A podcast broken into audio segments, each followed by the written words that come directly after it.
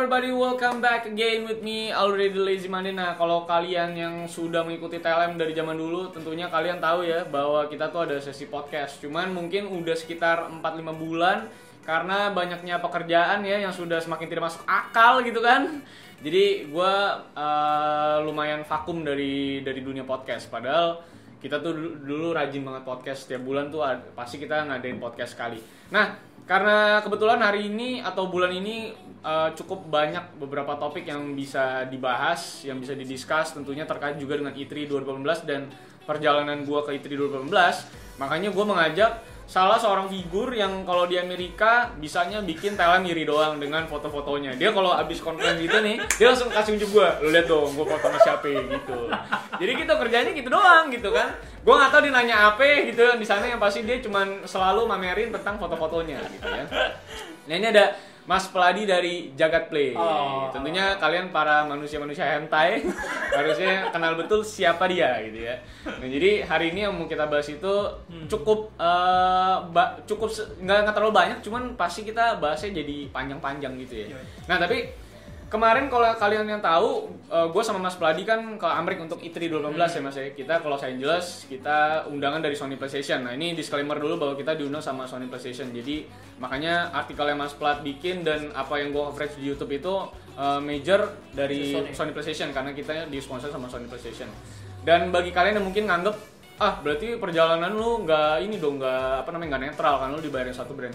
Ya most of them influencer atau media ke sana semua disponsorin sama beberapa publisher gitu ya. Ada yang dari Ubisoft, ada yang dari Xbox juga segala macam. Jadi memang itu sangat-sangat wajar dalam undangan ke E E3 2018. Nah, kemarin itu gue mendapatkan schedule yang lumayan hmm, padat tapi dari segi line up-nya memang nggak terlalu major seperti Mas Plat karena Mas Plat bisa dibilang udah legenda dunia bawah tanah ya. Jadi Allah.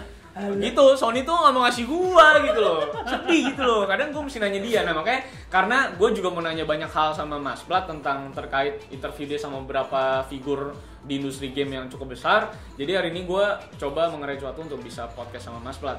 Nah kemarin lo bisa cerita nggak Mas Plat? Schedule lo di 3 2018 tuh apaan aja? Jadi karena memang banyak interview nggak boleh video ataupun audio lu nggak bisa, lu nggak bisa ikut. Jadi Iya. jadi jadi nggak guna gitu iya, ya jadi ya? guna. Jadi gue bersempatan untuk wawancara beberapa figur gede yang juga gue merupakan fans gitu.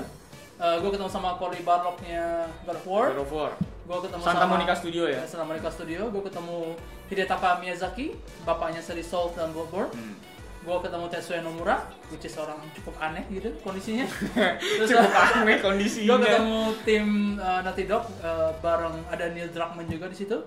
Terus gue ketemu Suhei Yoshida, bapak dari PlayStation, Christian. Ya. Terus gue ketemu sama tim Dragon Quest uh, 11 itu juga ada.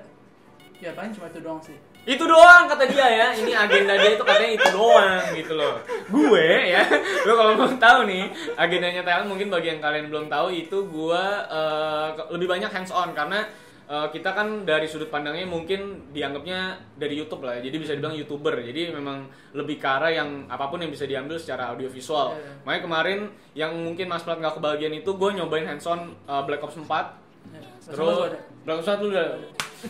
Berarti udah ya. Gue juga males ya menjabarkan ini gue ya. terus terus gue ada apa namanya presentasi Ghost of Tsushima. Mas Plat juga ada. Sebenarnya dia nggak ada, terus dia diselewengkan ya. Iya. Jadi dia beruntung lagi dia mendapatkan Death Stranding ya. Eh Death Stranding Ghost of Tsushima. Terus gue juga dapat agenda untuk eh, Erika salah satu game indie yang memang lagi di develop untuk kayak narrative driven gitu kayak Firewatch cuman ini bedanya shootnya benar-benar dari kamera asli orang asli gitu. Hmm. Terus ada Just Cause 4 juga, gue dapat presentasi Just Cause.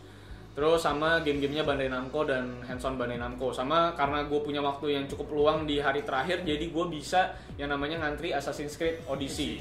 Itu yang Mas Pat nggak bisa, mamam dia. Ya, Tapi dia foto sama Suhei Yoshida-nya private gitu ya. gue di jalanan gue, pas media briefing gue foto gitu.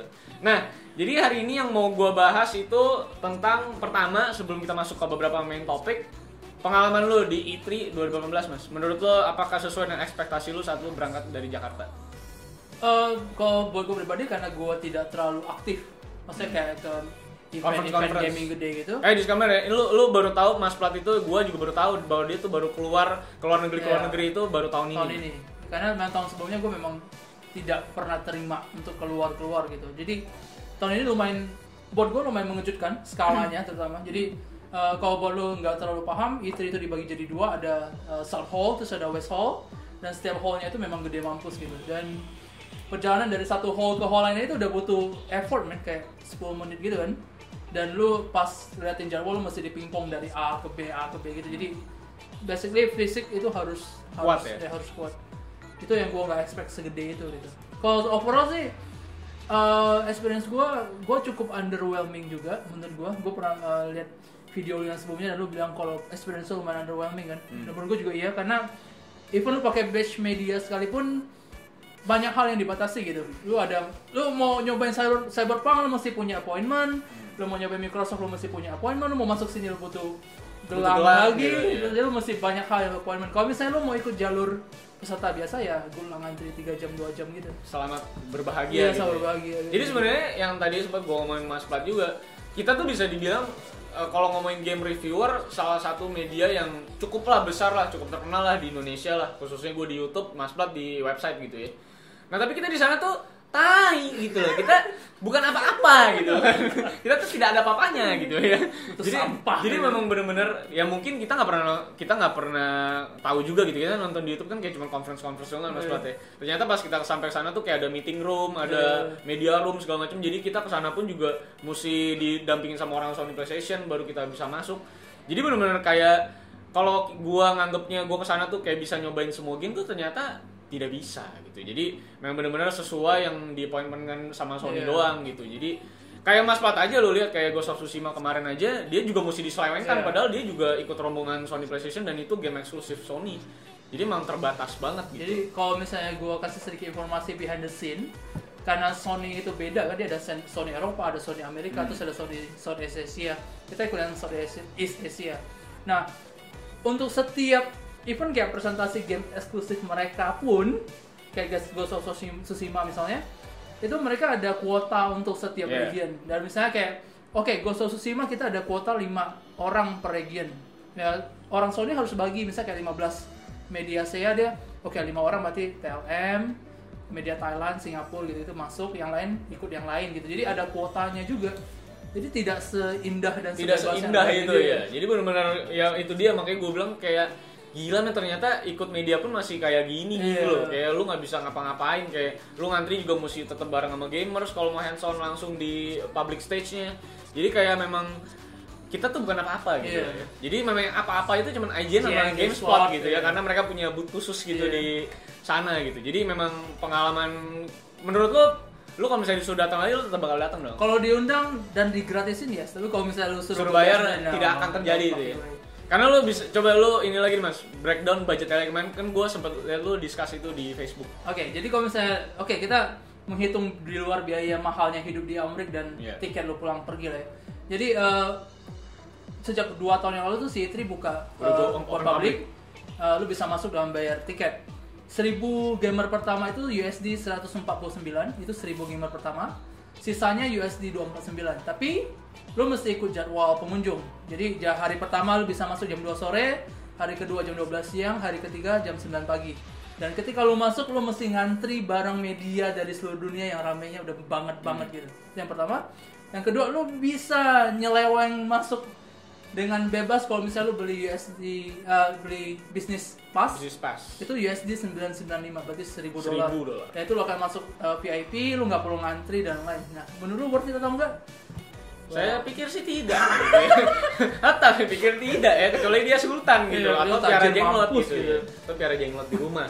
Karena menurut gua 1000 dolar untuk cuman nyobain game ya lah cuma 15 menit men Ya, bener-bener. 10 menit doang. ya lu juga bisa tonton di YouTube lah lu nggak kayak nggak perlu lu kan bukan reviewer juga gitu Iya. kayak nggak perlu experience juga gitu jadi menurut gue memang memang overpriced dan gue rasa itu yang menghancurkan sistemnya E3 juga sih karena open public menurut Iya, gue karena sebelum open public kayaknya lebih enak kan kelihatannya mas Prat jadi mereka publisher juga gue rasa nggak terlalu consumer uh, perspektif banget Iya, gitu. Yang ini tuh kesannya jadi kayak emang buat para gamers gitu jadi bener-bener crowded banget gitu loh. Kayak kita jalan juga susah gitu. Nah itu eh, pengalaman singkat kita ya menurut kita di 3 2019 tuh kayak gimana.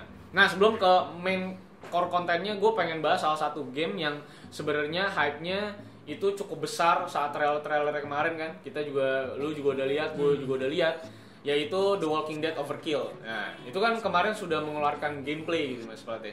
Nah, ini kan desainnya baik banget kan. Lu lihat di di trailer itu setengah dari like-nya. Berarti kayak udah sama-sama 2500 2500 gitu. Jadi ada orang yang pro dan yang kontranya itu seimbang. Which is ini uh, kayak anomali-anomalinya COD. Jadi nah menurut lo Mas Plat, setelah lu lihat trailernya terus tadi gua kasih lu lihat gameplaynya, memang below expectation lu atau memang ya udah emang kayak gitu gitu Sebenarnya sih kalau mau lihat dari trailer sinematik empat karakternya cukup bikin lo ingat soal kasus Dead Island dulu zaman ya, dulu ya. kan. Jadi Dead Island itu punya salah satu trailer sinematik paling Terbaik. cakep yang pernah ada yang emosional dengan uh, time rewind-nya itu terus pas gameplay the fuck gitu. apa ya? Nah, ini apaan gitu. Terus uh, terjadi lagi sama si Overkill ini. Uh, gua gua pribadi sih gua nggak expect banyak karena pertama ini developernya PD. Ya. Ya ini PD lu mau ngapain gitu. ya. Yang kedua genrenya zombie. Jadi uh, kalau lu berharap lu punya dapat experience cerita yang dalam sedalam Telltale misalnya itu ya itu nggak mungkin lah ya. Jadi uh, gue sendiri sih mungkin pas lihat videonya lebih underwhelmingnya karena kualitas visualnya ternyata tidak sebaik yang Tidak sebaik, ya. terus animasinya juga masih agak terlalu kayak kaku gitu paling gitu doang tapi kalau misalnya soal gameplay ya gue nggak nggak banyak berharap gitu memang dari awal ya lu mau ngapain lagi gitu Tapi, tapi menurut gue nih Mas Pat, kan dia bawa nama Walking Dead, Hmm. which is tuh film series yang dragging banget nih sampai sekarang nggak selesai. Tapi memang memiliki konten uh, emosional satu dan kedua karakternya gitu loh. Makanya secara storyline tuh emosional banget gitu loh. Nah, menurut gue kenapa mereka tuh berani banget bawa yang namanya tema Walking Dead saat mereka tuh tahu bahwa mereka nggak bisa deliver storyline yang sepekat Telltale gitu loh maksud gue. Menurut lo gerakannya kenapa ya? Manuvernya tuh kenapa sampai nyari The Walking Dead? Kenapa nggak bikin judul lain aja gitu? sebenarnya kalau satu-satunya cara buat mereka bisa nawarin experience yang sama dengan film seriesnya kalau ini game single player gitu Ya. tapi sejauh mereka udah bilang ini multiplayer Hmm. ya kita udah bisa pikir oke mereka bikin payday ini multiplayer ya Ya, ini, ini jadi kayak payday versi ah zombie iya gitu. paling gitu kan jadi kalau misalnya lo mau experience yang kayak di film sinematik terus ceritanya kuat lu mesti expect single player tapi dari awal mereka udah bilang ini multiplayer bro. Jadi gue nggak terlalu banyak berharap Sayang banget sih menurut gue. Gue pikir tuh malah juga first person apa third person shooter juga gue pikir Hmm. saat ada trailer karena baju karakternya semua segala macam dieksplor banget kan. Ternyata FPS juga gitu ya kan. Dead, Island lagi gitu kan. Nah, tapi berbicara tentang game zombie nih Mas Plat. Gue sempat Hmm. ngomongin sama lu kan. Jelas eh, apa nama- namanya gue banyak belajar dari Mas Plat. Gue banyak belajar apa baca artikelnya juga. Nah, gue kemarin sempat mengkritisi si Days Gone yang kita ngobrol di bis itu.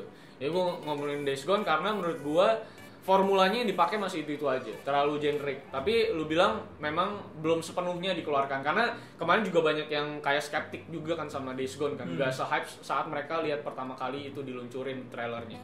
Nah banyak yang skeptis juga terhadap itu. Tapi ternyata gue sudah jelasin juga apa yang lu jelasin ke gue itu udah gue jelasin di video gitu kan.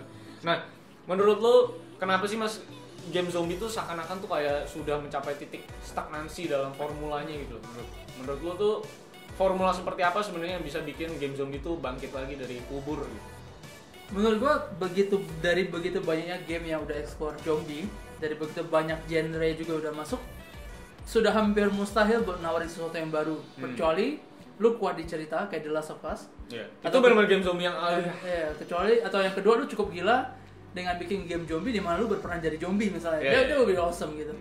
Tapi untuk saat ini untuk sebuah game action yang explore lu bisa nembakin mayat hidup yang kelaparan lu mau bikin apa lagi gitu loh. Hmm. masa lu mau bikin kayak game strategi kayak XCOM gue rasa juga orang juga bisa gitu Iya. lu mau bikin apa. Tapi core-nya akan selalu berpusat di hey gue adalah karakter overpower yang bisa bunuh banyak zombie sekaligus gitu. Satu-satunya yang bikin beda adalah seberapa kuat dia nawarin cerita atau dunianya gitu doang sih menurut gue jadi kalau misalnya soal gameplay ya lu nggak bisa expect apa pun. Itu cerita atau ya atmosfernya dunia itu seberapa bagusnya gitu menurut gue sih The Last of Us itu melakukan pergerakan yang bagus ya iya, maksudnya bagus. menjadikan zombie itu cuma sebagai salah satu elemen Ah. dari gamenya gitu kan kan ceritanya lebih kayak soal manusianya Iya, gitu kan. manusiawinya Iya. Nah makanya kemarin saat lu lu kan udah nyobain Days Gone plus lu ngobrol sama salah satu timnya Sony gitu kan. Mas Plat. Nah sebenarnya menurut lu yang mendiferensiate si Days Gone ini dengan game-game zombie secara umum tuh apa? Nah, agak susah ngobrolin Days Gone dan nilai Days Gone dari uh, E3 Iya, kemarin karena karena kita cuma dapat 15 menit ya. Iya, jadi untuk sebuah game yang 30 jam lu cuma main 15 menit, menyimpulkan dari game 30 jam itu dari 15 menit itu nggak nggak masuk akal gitu. Hmm. Tapi ngobrol sama Sony Band, dia bilang sih fokusnya akan lebih ke cerita. Jadi uh, kita ngobrolin soal Deacon, Deacon itu kata utamanya, dia sosok pria yang pertama kehilangan kekasihnya, gue gak tahu istri atau pacarnya. Terus yang kedua dia kehilangan geng motornya. Hmm. Jadi kita bicara soal pria yang hidup di dunia zombie, tapi dia udah nggak punya apa-apa lagi buat udah hidup. hancur gitu ya. Iya, dia udah nggak ada alasan buat hidup. Jadi karakter Deacon ini akan menarik itu yang pertama. Yang kedua eh, ceritanya sih katanya sih akan berbasis faksi juga. Jadi kalau misalnya bantuin faksi A, faksi B bisa benci sama lo gitu-gitu. Yang ketiga ya horde-nya dia jumlah zombinya menurut gue Makanya kita dikasih dua scene kemarin ya. Iya. Untuk ngebantai si Horde dengan strategi sama satu lagi ngebahas tentang faction dan Iya, storyline gitu. Iya, ya. gitu. Jadi ya menurut gue sih dari cerita, dari karakter sama dari jumlah zombie kayak horde-nya itu kayaknya Bakal seru menarik. gitu ya dibanding sama Tapi menurut lo lo enjoy kemarin saat nyobain Days Gone? Apa lo pas main ya ya udah gitu-gitu aja. Kalau dari yang versus Horde itu gue enjoy karena gue nggak expect anjing ini game ternyata susah banget gitu nggak Iya kemarin gue tuh nyobain clear the horde-nya itu bener-bener kayak anjing ternyata nggak segampang lu naruh bom bak bak Iya. meledak gitu ternyata emang susah banget gitu. udah larinya kenceng Eh, Terus kita ada stamina juga kan? iya ada stamina juga jadi gue lumayan kaget wah anjir ternyata nggak segampang yang dipikir berarti ada yang mesti direncana itu menarik buat gue Hmm. tapi kalau yang skenario nya satu lagi ya ya standar gitu Iya standar banget sih. Iya, standar banget. Kayak bener-bener style terus Iya. lu kumpulin bahan-bahan. Nah itu yang ya makanya itu yang gue bilang sama lu formulanya generik banget ya Mas Iya, Plat ya. generik. Cuma dia malah marahin gua katanya. Lu kalau mau mengkritisi tuh harus belajar dulu. Dia bilang, lu mau, mau lu Iya. harus mesti kasih solusi formula yang baik atau yang tepat buat game zombie selanjutnya apa. Which is gue juga gak kepikiran Ya, juga sih. juga, makanya Setelah lu ngomong kayak gitu udah, "Ya, apa ya? maksudnya gini game kalau misalnya si Aldo sama gue kan kritikus game dalam tanda kutip ya Hmm. kita selalu mengkritik game tapi kita nggak pernah Memberikan punya- solusi yang tepat gitu ya? Misalnya kayak lu bilang, oke lu bunuh zombie itu terlalu generik. Ya menurut lu inovasinya apa gitu? Hmm. Terus lu akan diem. Ya udah. Nggak ada ide gitu. Oke, gue mesti ngapain juga gitu. Tapi mungkin memang apa yang bener yang lu bilang kayaknya harus mengembalikan sistem kitanya jadi zombie. Itu kan pernah ada di zaman game Xbox mas. Gue lupa namanya apa undead apa gitu. Pokoknya kita jadi zombie yang kita bisa gigit-gigit orang dan nularin itu populasi segala macem lah. Gue pikir mungkin itu mesti dieksplor lagi dengan engine yang baru kan. Iya. Next gen-nya gue rasa bakal lebih baik lagi. Karena gue lihat juga sudah terlalu gila men udah tahap stagnan banget mas Pat. Lu lihat TWD juga kayak gitu.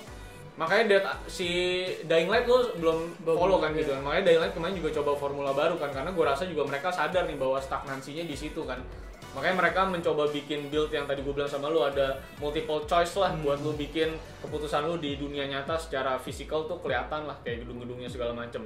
Nah makanya ekspektasi lu nanti di Days Gone apakah ini prediksi lu mas berarti apakah will be better or not? Dari kalau misalnya dari gameplay single playernya, gue menurut gue sih nggak akan banyak berubah. Jadi kayak stealth terus Ya, ya, ya. bunuh musuh gitu-gitu. Hmm. Tapi kalau dari sistem faksi dan dari itu, yang, itu yang ceritanya, perlu kita cari ya. Iya, itu yang perlu jadi kayak bahan pertimbangan utamanya gitu. Jadi kita, gua nggak akan bisa nilai ini game sebelum gua pertama lihat ceritanya kayak gimana, terus yang keduanya ya dari sistem faksinya itu kayak gimana. Itu doang Oke. sih. Nah itu tentang zombie games mudah-mudahan ke depannya orang bisa memberikan inovasi lah ya terhadap zombie games nanti ke depannya kayak bakal kayak gimana. Hmm. Nah yang keti yang selanjutnya adalah sebuah uh, game superhero yang kemarin juga hits banget. Salah satu tadi yang gue tanya sama lu, salah satu artikel lo yang paling hype di Jagat Play kan, Spiderman. Spider-Man. Nah ini banyak banget nih, gue nemuin gamers-gamers yang komentar di kolom komen tuh bahwa Spider-Man itu it's just a copy paste of Batman concept gitu kan mas ya. Itu sebenarnya yang kita prediksikan dari Jakarta juga ya. Iya. Tapi ternyata pas hands-on jauh Iya, berbeda iya, kan iya. gitu kan. Nah gue udah sempet jabarin. Nah coba lu bisa jabarin nggak mas Plat? Perbedaan signifikan dari Batman ke Spider-Man tuh apa? Yang pertama manuf manuver gerakan itu udah pasti beda. Kalau Batman pasti grappling hook, terbang, melayang, Ya. terus sudah gitu. Kalau Spiderman dia swinging gitu kan dan ternyata swingingnya tuh nggak nggak sesederhana yang lu bayangin. Ada tombol buat uh, meluncur bebas, ada tombol kalau misalnya lu di ujung gedung melontar ya. diri gitu. Jadi ada banyak Animationnya lebih banyak. uh, banyak. Jadi ada tombol yang mesti lu kuasain hanya untuk mertahanin momentum Hmm. swinging doang kan. Terus yang kedua battle-nya juga nggak sesederhana dalam tanda kutip ya, ya, Arkham. ya. Itu, Kalau itu, misalnya- itu yang paling parah. Iya, jadi karena gue kebiasaan main Arkham, gue kemarin Coba, main bak, bak, Spider- bak, Iya, ini nggak bisa men. susah banget gila. Manual banget. Jadi kenapa yang terjadi adalah kalau di Batman setiap kali lu nyerang musuh dia otomatis Nyari musuh yang lain yang di ya, dekatnya. Kalau ini enggak, jadi Ini enggak. uh, Spidey akan nyerang musuh yang paling dekat, tapi kalau misalnya yang paling jauh lu mesti tekan Targeting segitiga. lagi, iya. Segitiga lu ngelontarin diri gitu. Jadi kombinasi serangannya akan tidak sesederhana Arkham. Butuh penguasaan adaptasi lagi Iya. segala macem tapi memang dari segi formula gue sempet sampein kemarin sih mas Plat tetaplah ada rasa Batman-nya ya kan Iya. cuman dibikin lebih kompleks lah dari segi controller tapi lu setuju gak sama gue saat gue bilang memang formula game superhero yang emang udah paling the best tuh ya Batman Iya, gitu. makanya semua setuju. game superhero ya mau gak mau adaptasi formula yang sama Iya, gitu. gue setuju. Karena ya lu mau berantem tangan kosong pakai apa gitu? Maksudnya mau over the shoulder Iya. gitu ya nggak mungkin kan? Atau kedua lu bikin game isometrik di kayak Diablo gitu. lu udah visual udah cakep-cakep tapi gayanya isometrik, Isometrik ya? Tuh, tuh, tuh, Iya. nggak mungkin kan? Ya, the best itu ya memang Arkham menurut gue. Nah kemarin Setuju, banyak yang ngomongin juga Mas Plat eh, musuh-musuh dari si Spider-Man. Nah. Kemarin kan Sinister Six juga udah ada sekilas muncul gitu ya. Nah terus kan ada yang terakhir yang tidak terlihat saat si Spider-Man tuh nengok ke atas terus kayak ada cahaya putih gitu kan. Nah itu prediksi lu siapa? Itu udah kayaknya Udah keluar prediksinya? rumornya udah bukan ru- bocoran rumornya udah keluar pas ini video keluar. Jadi Hmm. eh, si voice actornya Rhino Hmm. nggak sengaja ngomong kalau battle lawan Dr. Octopus itu susah. Berarti itu confirm. Dr. Octopus. Jadi eh, kalau nggak salah gue karena gue nggak terlalu ikutin komik ya, cuman Hmm. eh, Sinister Six memang pemimpinnya memang Dr. Dr. Octopus kan? Iya. Itu Dr. Octopus most likely. Nah menurut lo time setting yang diambil sama Spider-Man kali ini di mana mas? Karena kan kemarin kita juga sempat lihat yang di trailer pertama itu ada Miles Morales kan. Nah ini menurut lo time settingnya kayak gimana? Gue nggak tahu deh, kayak kalau ngobrolin soal si eh, Sucker Punch ngomong sih katanya dia bikin cerita memang berbeda dengan Biasanya kan dari start from the bottom gitu ya, start from scratch Oh. ceritanya, terus Peter Parker jadi Spider-Man baru bla bla bla gitu. ya. Ini udah Peter Parker-nya udah, udah, Udah- berpengalaman. udah 6 tahun atau 7 tahun gitu setelah jadi Spider-Man. Berarti menurut lo ada kemungkinan nggak Mas Morales bakal jadi Spider-Man di sana? Hah? Um, eh, bisa. Bisa jadi menurut kayaknya ya, karena si. Miles Milesnya juga udah cukup gede ya Iya, kayaknya. Jadi selalu ada terbuka buat itu juga. Kalau menurut lo si Gwen? Gue nggak nggak tahu deh, kayaknya lebih fokus ke Mary Mary Jane. Mary Jane. Ya, harusnya. Hmm. Katanya sih gitu. Oke, we'll see. Makanya Iya. eh, mudah-mudahan ini menjawab bagi kalian yang nanyain masalah si formula Batman dan Spider-Man. Karena ya emang seperti zombie games itu ya. Udah nggak ada formula yang the best gitu buat kayak gitu. Tapi menurut gue memang formulanya yang ini nih mas, gue sih ngelihatnya emang bener-bener mirip sama Arkham City lihat gak? Saat semua musuh Batman tuh di breakdown semua Hmm. satu-satu gitu. Jadi secara overall, lu setuju gak sih sama mereka bilang tuh ya copy paste dan a little improvements loh dari Batman? Copy paste sih Oke, copy paste itu kata yang agak Agak agak, negatif ya, gitu ya. Maksudnya gue akan bilang inspired instead Ya, inspired. of instead of copy paste gitu. Jadi ya lu akan ada rasa cita rasa Arkham tapi nggak Arkham Arkham banget dan yang penting fun aja sebagai game, game superhero gitu. Gua Tapi emang emang kelihatan kesan Marvelnya banget ya, Iya. kayak popnya, lightnya, funnya Iya. itu emang emang Marvel banget lalu itu nggak bakal bisa lu rasain di gamenya Arkham series gitu. gelap. Gelap gitu. Tapi yang pasti gadgetnya lebih seru sih menurut gua, Iya. lebih dieksplor daripada gamenya Batman yang biasanya cuma lempar bom asap sama bataran gitu ya. Nah, itu benar-benar menjawab eh, tentang Spider-Man buat kalian yang masih skeptis dan selalu ngomong ke kolom komentar gue itu copy paste Batman ya. Dan itu menjelaskan karena kita berdua udah benar-benar pure hands on man. Jadi kita Iya. udah ngerasain betapa kompleksnya si Spider-Man ini dari segi combat system. Nah, ngomongin lagi tentang salah satu game yang paling bias ya Mas Prade. Ini orang nggak ada yang tahu gitu. Orang bilang delivery simulator gitu ya. Menurut lo Death Stranding Mas Plat, Hmm. itu bakal jadi game yang kayak kayak gimana? Kemarin gue sempat analisa trailernya. Gue gua kan apa ngelihatnya tuh kayak mungkin ini bakal urusan sama time travel dan alternate universe gitu gitu kan. Nah menurut lo, lo kayak gimana? Oke, gue sempat ngobrol sama si Sue Yoshida juga. Yoshida seharusnya dia berita buruknya ada dia nggak dia belum main Death Stranding juga. Serius, jadi, dia, jadi dia bilang "Ah, ya gue kayak lu kayak para fans gitu. Gue even gue sendiri masih belum nyobain. Jadi yang pernah nyobain itu adalah kebanyakan ada developer uh, game eksklusif Sony. Jadi yang sekitar setahun lalu atau dua tahun sebelumnya Hmm. kan si Sony sempat bikin yang panel duduk di sofa itu kan. Nah Hmm.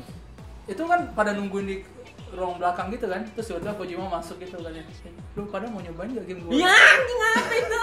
terus dia langsung presentasi di depan kayak uh, gue lemenya si Detroit Become Human, Ah. Cory Barlog gitu jadi mereka yang pertama kali ngelihat dan Merasakan gameplaynya. ambience aslinya Ah, gitu ya. Jadi kalau misalnya itu behind the scene-nya juga kalau misalnya bro gue, pribadi sih ini gak mungkin jadi JNS simulator gitu. Uh, kalau misalnya lo ikutin sepak terjangnya Kojima ini orang penipu abis gitu Iya, dalam iya. tanda kutip dia nggak pernah ngasih tahu Secara gamblang gitu. iya dia maunya apaan gitu kalau misalnya lu pernah ikutin kasus Metal Gear 2 dia dari awal ngenalin ke publik wah ini Solid Snake di PS2 pas lu main tiba-tiba jadi Raiden the Hmm. fuck kan gitu jadi itu yang menurut gua itu nggak jadi jenis motor pasti ada sisi actionnya itu pertama kalau misalnya dari trailernya yang kedua menurut gua si Kojima selalu ngomong kalau dia mau bikin uh, gamer di seluruh dunia kerjasama kan Hmm. menurut gua sih koper-koper yang jatuh itu semua dari gamer yang udah mati di seluruh dunia kayak Damn man, that's oh. Kayak Dust Souls oke. Oke, Ngerti oke, nggak? Jadi- oke, oke. mungkin tujuannya adalah mungkin akan ad- ada mode single player tapi di multiplayer kayak kayak di mana lu mesti ngelucutin nuklir di MGS 5 Hmm. Hmm. jadi lu mesti bareng gitu jadi mungkin di sini lu mesti ngumpulin berapa banyak koper ke satu tempat supaya lu bisa buka either misi baru atau buff untuk semua pemain Berarti mungkin mayat yang diangkat sama si Sam itu Iya, adalah salah satu player. Jadi sistemnya kayak sistem message-nya Dark Souls gitu Ah, kan. ah. Tapi instead of pesan sekarang lu ketemu koper-koper yang bisa lu kumpulin gitu. Jadi makin banyak koper yang lu bawa makin lambat lu jalan. Iya, iya. Tapi Ma- lu kontribusinya lebih banyak. gitu. Jadi Makanya gue liat banyak banget kayak little elements yang bakal di sana kan kayak Iya. bakal ada stamina juga, terus kenapa dia nenteng-nenteng sepatu terus Iya. kayak sepatunya, terus di highlight juga kan luka-luka di kakinya gitu kan. Makanya main gue sempat rilisnya kayak gitu. Berarti menurut lo Death Stranding ini nih Mas Prat, rilisnya bakal kapan? Oke, kita 2018 sekarang 2019 Tidak mungkin kayaknya ya. nggak mungkin 2020 akhir paling enggak menurut gue Du- 2020 akhir. 2020 akhir paling cepat menurut gue Itu juga sebenarnya spekulasi kita sekarang itu belum tentu benar gitu ya. Nggak Ini nggak ada apa-apanya gitu.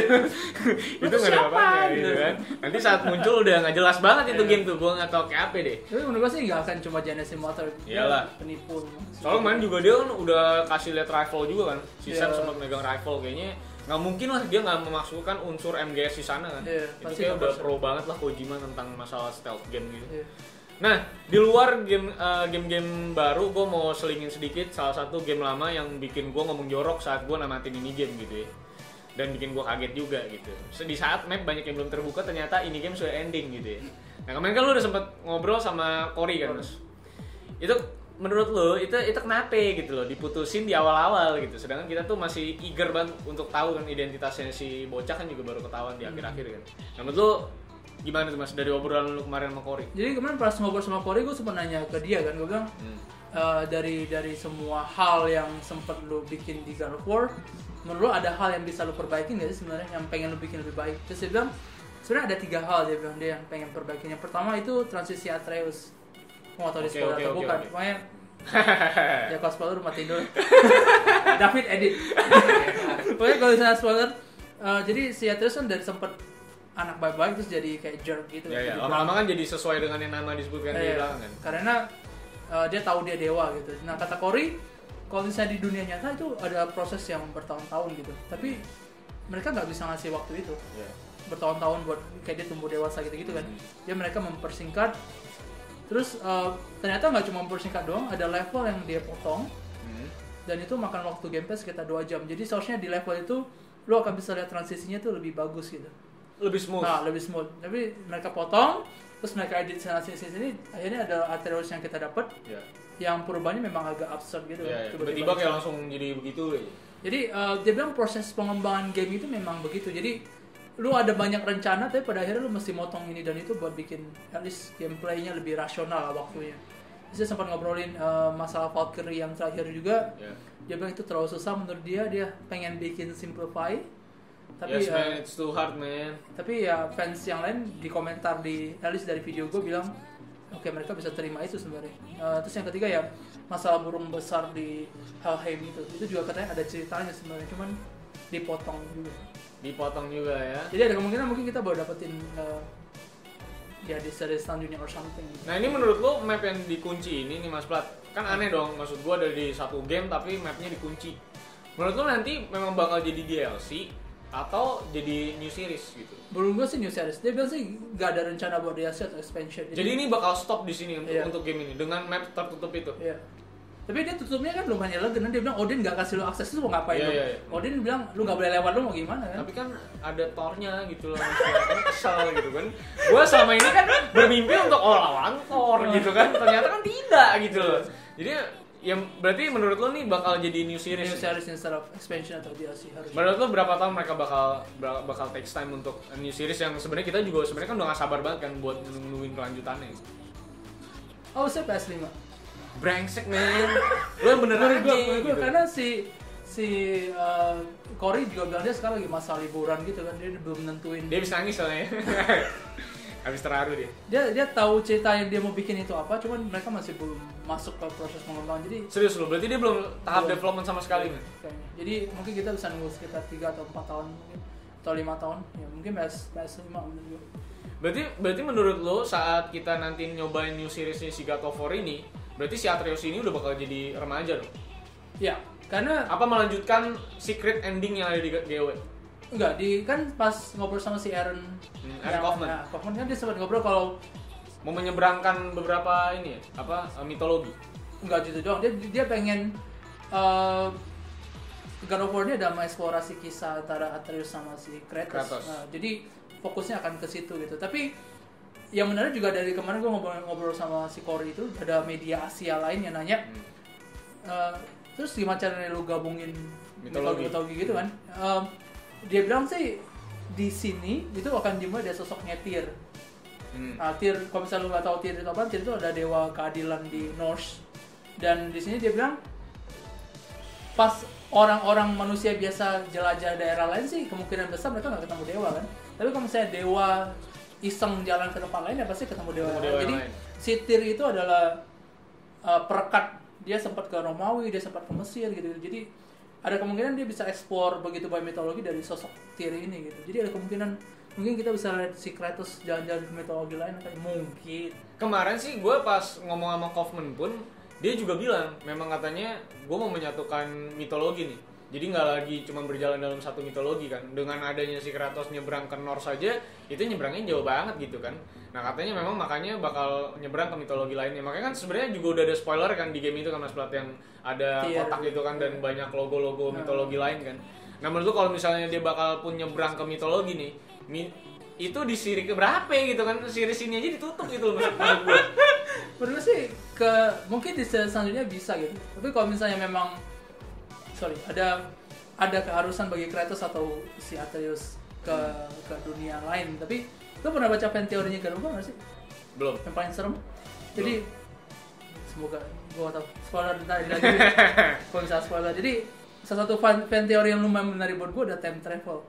Ah oke. Nah, jadi spoiler. Jadi, Eh. jadi si si Atreus itu kan Loki kan. Iya. Nah, eh, kalau misalnya di mitologi yang sebenarnya kan Loki itu ayahnya Eh, Jormungandr, iya. si ular itu. Hmm. Nah, di salah satu scene itu ada adegan di mana ada orang yang niup Trompet. trompet tapi nggak ketahuan siapa. Hmm. Nah, banyak yang percaya kalau itu ada Atreus dari masa depan balik ke masa lalu niup trompet terus pergi bantuin si Atreus dan si Kratos. Itu legit. Kenapa? Bisa legit karena pertama kali Jormungandr ketemu sama si Loki, si Loki langsung bisa ngomong. Bahasanya. Nah, dia ngerti juga gitu. Hmm. Jadi ada kemungkinan bisa jadi ada permainan dalam tanda kutip time travel si Atreus. Makanya- terlalu parah ini makanya gue teori. teorinya anjing ini bisa juga sih. Ini menarik nih kalau terjadi gitu. Kalau Atreus time travel ke belakang mau nyelamatin dia waktu kecil atau ngobrol sama Yugo Mendar itu. Keren kan? Berarti gue mau ngebahas singkat soal PS5 yang kata lu War nih bakal menurut lu kan bakal ke PS5 gitu ya. Eh, Berarti PS5 menurut lu sedekat apa nih dengan kita?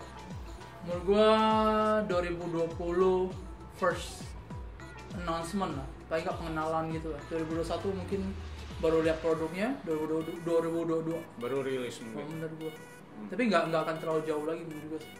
Tapi dengan kehadiran PS Pro dengan beberapa line up yang belum dirilis gitu Mas Plat, menurut lu emang nggak terlalu kedekatan gitu kalau misalnya 2020 mereka udah announce gitu. 2020 menurut gua sih enggak sih I mean like 2019 kita ngomong Days Gone kan misalnya Hmm. mentok-mentok 2020 kita lihat The Last of Us 2 sama. Ghost of Tsushima sama Death Yeah. Stranding ya 2021 dia nggak ada game lagi kan jadi 2020 Mereka menutup gitu sebenarnya. Iya, bisa jadi kayak gitu. Jadi kayak oke, ini udah mau akhir generasi, lemparin game-game bagus. 2021 ntar kita baru ngobrolin next generation sambil kecilin scope game eksklusifnya udah nggak usah dikembangin lagi lah gitu. Hmm. bisa jadi kayak gitu juga Prediksi lo, PS5 bakal kayak gimana? PS4 Pro menurut gue sudah cukup signifikan lah dari PS, PS4 yang biasa. Menurut lo spesifikasi apa yang bakal dibawa sama PS5? kalau spek sih gue nggak bisa ngobrol karena gue nggak terlalu ngerti spek Hmm. PC ya tapi kalau buat gue pribadi ada kemungkinan mereka ngejarnya 4K native Oke. itu yang pertama terus yang kedua mungkin 4K native plus 60 fps tapi nggak akan segila kayak ya mungkin standar gue adalah 4K native 60 fps HDR udah gitu dong menurut gue yang dikejar sih itu Berarti kalau misalnya itu yang dikejar kan berarti nggak terlalu jauh sama Xbox One yang terbaru X. dong. Iya, yang X dong Mas Plat. Nah maksud gue berarti nggak terlalu signifikan dong kalau segmentasinya. Xbox One-nya saya masih nggak nggak selalu native kan masih Iya nggak soal kayak, native. uh, upscale dan lain tapi kalau misalnya ngejarnya native ya memang butuh power lebih gede dong harusnya 4K native. Tapi terlalu sampah nggak sih Mas Plat maksud gue untuk orang tuh bisa expand ke PS5 dengan cuman a little bit improvement yang lu maunya apa coba Nah itu dia. Gini, lu diem dulu ya, gue pikirin dulu nih, gue pikirin dulu nih. lu kayak sorry sorry lu bisa kayak lu PS5 lu bayangan lu apa gitu Bayangan gue Hmm. lebih ba- lebih baik misalnya kayak lu eh, apa namanya udah langsung sama sama sama VR gitu kan, maksud gue VR lebih di expand lagi di Ah. sana gitu. Menurut gue. Lalu 4K-nya kalau gue rasa kalau 4K dengan 60 FPS menurut gue terlalu dekat perkembangannya. Dari dari Xbox khususnya nih ke PS5 jadi kayak PS5 justru jadi kayak ketinggalan sedikit gitu kan. Menurut gua kayak harus ngejar tuh kayak 120 FPS gitu menurut gua. Oh oke. Bener dong Mas Pat lu ngomongin 60 FPS dengan 4K ya Xbox sudah bisa kejar gitu loh menurut gue sih lebih baik mereka ke 120 mau kalau lu mau te- tendang jauh ya lu tendang jauh lah sama PSVR lu gitu. Menurut gue sih kalau lu nanya gue kayak gitu tuh pertanyaan lu yang selalu mematikan itu buat gue itu itu yang gue ekspektasikan. Nah kalau menurut lu ekspektasi lu sejauh mana nih sama PS5 kalau gue sih ya tetap itu 4K 60 fps HDR menurut gue itu yang akan jadi standar karena kalau misalnya dia ngejar 120 fps berarti orang mesti beli TV atau monitor 120 fps? Ya, betul. jadi apakah sekarang standar orang sudah punya dana untuk beli yang 120 120 FPS itu akan mempengaruhi juga kan sementara lagi. kalau 4K kan ya sekarang udah lebih murah lebih terjangkau Ya. itu sesuatu yang lu bisa kejar rasional untuk dompet gamer gitu jadi bisa dioptimize oke harusnya. lu bakal bergerak di price range berapa nih untuk PS5 Wajir. Gue rasa kalau price kalau bisa nawarin kayak kayak sempat zaman dulu gue sih tidak berkeberatan sih. Sekitar 6 Iya. 6 7 juta oke lah ya menurut gue. Oke, sekarang kita lanjut lagi ke salah satu game yang paling Waduh, ini kalau dibahas tuh emang paling banyak yang minta bahas juga sih. Assassin's Creed Ada sih. terbaru, Mas Plat. Lu udah tentunya lu pasti udah lihat beberapa trailernya, Hmm. gameplaynya. Gue pernah nyobain. Iya, saya sudah cobain. Saya dapat helmnya, Pak. Nah, nah, menurut lo Mas Plat, dari kemarin gue sempat cerita sama lu kan, beberapa scene yang mereka kasih tahu untuk kita coba sebagai uh, player di E3 bahwa mereka ngasih tahu adanya bakal kayak gladiator war gitu, kayak kayak dinasti warrior lah, kayak ada gauge meter segala macam. Terus ada juga yang namanya uh, stealth mission yang dia bawa juga plus uh, narasi yang tentunya sekarang ada multiple choice yang gue belum tahu juga apakah bakal impact ke endingnya atau Hmm. bakal craft sebuah cerita baru. Dan yang ketiga adalah yang namanya uh, battle di laut lagi gitu kan, naval battle-nya lagi. Hmm. Yang which is menurut gua sama-sama wae sama yang kemarin Origins gitu ya. Makanya dia bikin lagi gitu ya, school itu ya. Nah jadi Nah, menurut Mas Fat, dari tiga aspek yang gue bilang sama lu dan gue juga udah cobain juga, gue udah sempat cerita sama lu secara singkat. Apakah lu setuju bahwa game ini lebih baik jadi DLC kayak Far Cry Primal ke Far Cry yang keempat? Iya, kalau ini gue harus setuju karena menurut gue um, sebenarnya Ubisoft tuh udah belajar sebenarnya di awal. Jadi Tapi dia, tahu- selalu bodoh Iya. gitu loh maksud gue. Ini Watch Dogs 2 kan udah bagus banget Iya, gitu loh. Dia udah tahu kalau merilis tahunan Assassin's Creed itu Pasti goblok gitu. Iya, pasti ngefeknya buruk. Tapi Hmm. karena Originsnya laku, dia pikir, oh oke, gue Oke. jual aja gitu. Yang menurut gue sih, buat gue pribadi sih yang paling menarik sih ceritanya sebenarnya. Karena si Ubisoft udah confirm kalau Odyssey itu prequelnya Origins lebih tolol lagi. Jadi, Lebih bodoh iya, lagi. dia bilang, wah kita Origins, kita ngobrol soal asal-usul Assassin. Asal Terus sekarang ini lebih asal usul lagi daripada asal usulnya gitu ya. dia bikin prequel dari game Prequel yang ya? namanya Origins Ah. tuh. Jadi, uh, katanya ceritanya akan lebih ke bagaimana First Civilization ngeluarin Piece of Eden ke Hmm. manusia gitu. Menurut gua ya oke lah, gue penasaran juga. Tapi kalau dari gameplay ya menurut gua gue nggak melihat banyak perbedaan. Tapi Masalahnya template semua desain dari uh, pop up dari men- apa namanya map-mapnya yang kita explore itu semua gitu. sama banget ya interface parah coy itu bener-bener gila itu menurut gue. Nah itu kan kemarin juga banyak yang ngomong gue juga setuju banget sama statement ini bahwa uh, maksudnya uh, feel dari Assassin's-nya itu sendiri yang zaman dulu kita throwback ke Altair itu udah gak kita rasain lagi mas Plat. Hmm. Zaman dulu lihat Altair bener-bener mereka fokus dengan Assassin nih tarung pedangnya nggak terlalu banyak persenjataannya Altair di pedang itu terbatas banget gitu kan. Lu nggak bisa cari pedang api ya di Assassin's Creed Origins gitu menurut gua. Dan itu feel yang memang benar-benar kita zaman dulu fresh banget kan saat nyobain itu itu benar-benar salah satu game yang menurut gua paling fresh di masanya. Terus sekarang ditarik sekarang dengan update Origins yang menurut gua kayak The Witcher series juga ada pemilihan senjata segala macem. Menurut gua apakah memang feel-nya tuh udah hilang. Banyak yang ngomong kayak gitu dan gue sangat-sangat confirm setuju banget sama feel Assassin's yang sebenarnya tuh ditarik dari Assassin's Creed franchise gitu. Maksudnya lebih ke style base-nya udah enggak Udah hilang dominan Lu gitu. lihat banget kan mas, Mas, kita bakal lebih serius dengan Iya, tanding-tanding combatnya ya di kita disuruh ngejar beberapa mission yang untuk dapetin senjata aja sebenarnya kiblatnya udah diganti jauh kan Hmm. gitu. Nah menurut lo gimana terhadap statement itu? menurut gua sih sebenarnya kalau menurut gua yang terjadi di sini adalah si Assassin's Creed, Assassin's Creed-nya tuh lebih open aja sih. I mean like di zaman dulu misi itu mesti lu selesai stealth atau lu gagal gitu. Hmm. Sekarang kan dia open. Lu mau stealth bisa, Hmm. tapi kalau misalnya lu mau open ya selalu kita nggak akan gagalin itu. Yang terjadi adalah karena kita dikasih kebebasan kayak gitu, kita Jadi pikir, semuanya bashing Iya. around aja gitu loh. ngapain lu nge-stealth? Ngapain? gua Ngapain gue nge-stealth mesti gitu? pakai elang gitu-gitu? Iya, Gue maju aja maju semuanya aja. gue bantai semua. permasalahannya dia mesti balancing lebih baik keuntungan pakai stealth itu apa sementara risiko buat open fighting itu ditingkatin gitu itu doang sih mesti dipikirin soalnya kalau misalnya cita rasa hilang stealth itu karena memang kita milih mainnya Ya manusia kan sukanya gitu Iya. ya, nebas-nebas gitu. Terus pedang-pedangnya juga emang disuruh jadi buat combat kan Iya. jadinya kan. Menurut gue sih formula yang dipakai Second Son lumayan asik sih Mas Plat. Second Dimana- Son, infamous Iya infamous menurut gue. Di mana saat lu ngelakuin sesuatu yang terlalu rushing itu bakal Ah. bikin reputasi lu kayak gimana gitu dan itu bakal crafting your ending gitu. Menurut gue itu bakal bagus banget formulanya untuk ada di model-model game yang kayak gini nih. Nah menurut lo apakah formula kayak gitu cocok nggak misalnya untuk ditambahin di Assassin's Creed Odyssey? kalau menurut gua um, kalau menurut gua sih Assassin's Creed itu ada ada cerita fixnya sih sebenarnya Hmm. Jadi si penulis ceritanya udah tahu sebenarnya apa yang terjadi di awal sampai Ini penulis sinetron dong Iya, maksudnya ya paling enggak. Jadi agak susah untuk untuk berharap lu bisa bikin cerita lu sendiri gitu. Jadi dia harus cari sesuatu yang memang ada benang merahnya. Kalau misalnya lu kayak Second Son gitu kan Infamous main satu kelar langsung gitu udah Iya. selesai. Tapi kalau misalnya untuk untuk Oh ya karena dia harus melanjutkan ke seri selanjutnya. Eh, iya, dia, dia mesti mikirin dulu kayak, oke ini benang merahnya apa, ntar ke mana ke mana, dia mesti Hmm. bikin satu cerita yang Tapi ini sebenarnya udah keluar dari benang merah mas Plat, ini gitu loh maksud gue. Jadi sebenarnya core dari ceritanya sebenarnya udah habis gitu menurut Iya, gue kan. iya. Lu setuju gak dong dengan dengan Desmond mati. Iya, ceritanya sebenarnya udah selesai gitu loh. Desmond selesai ya udah selesai gitu. Menurut lu ini dragging untuk jadi cuman jadi franchise susu perahnya Ubisoft gak sih? Iya, menurut gue sih ya. Karena emang laku gitu.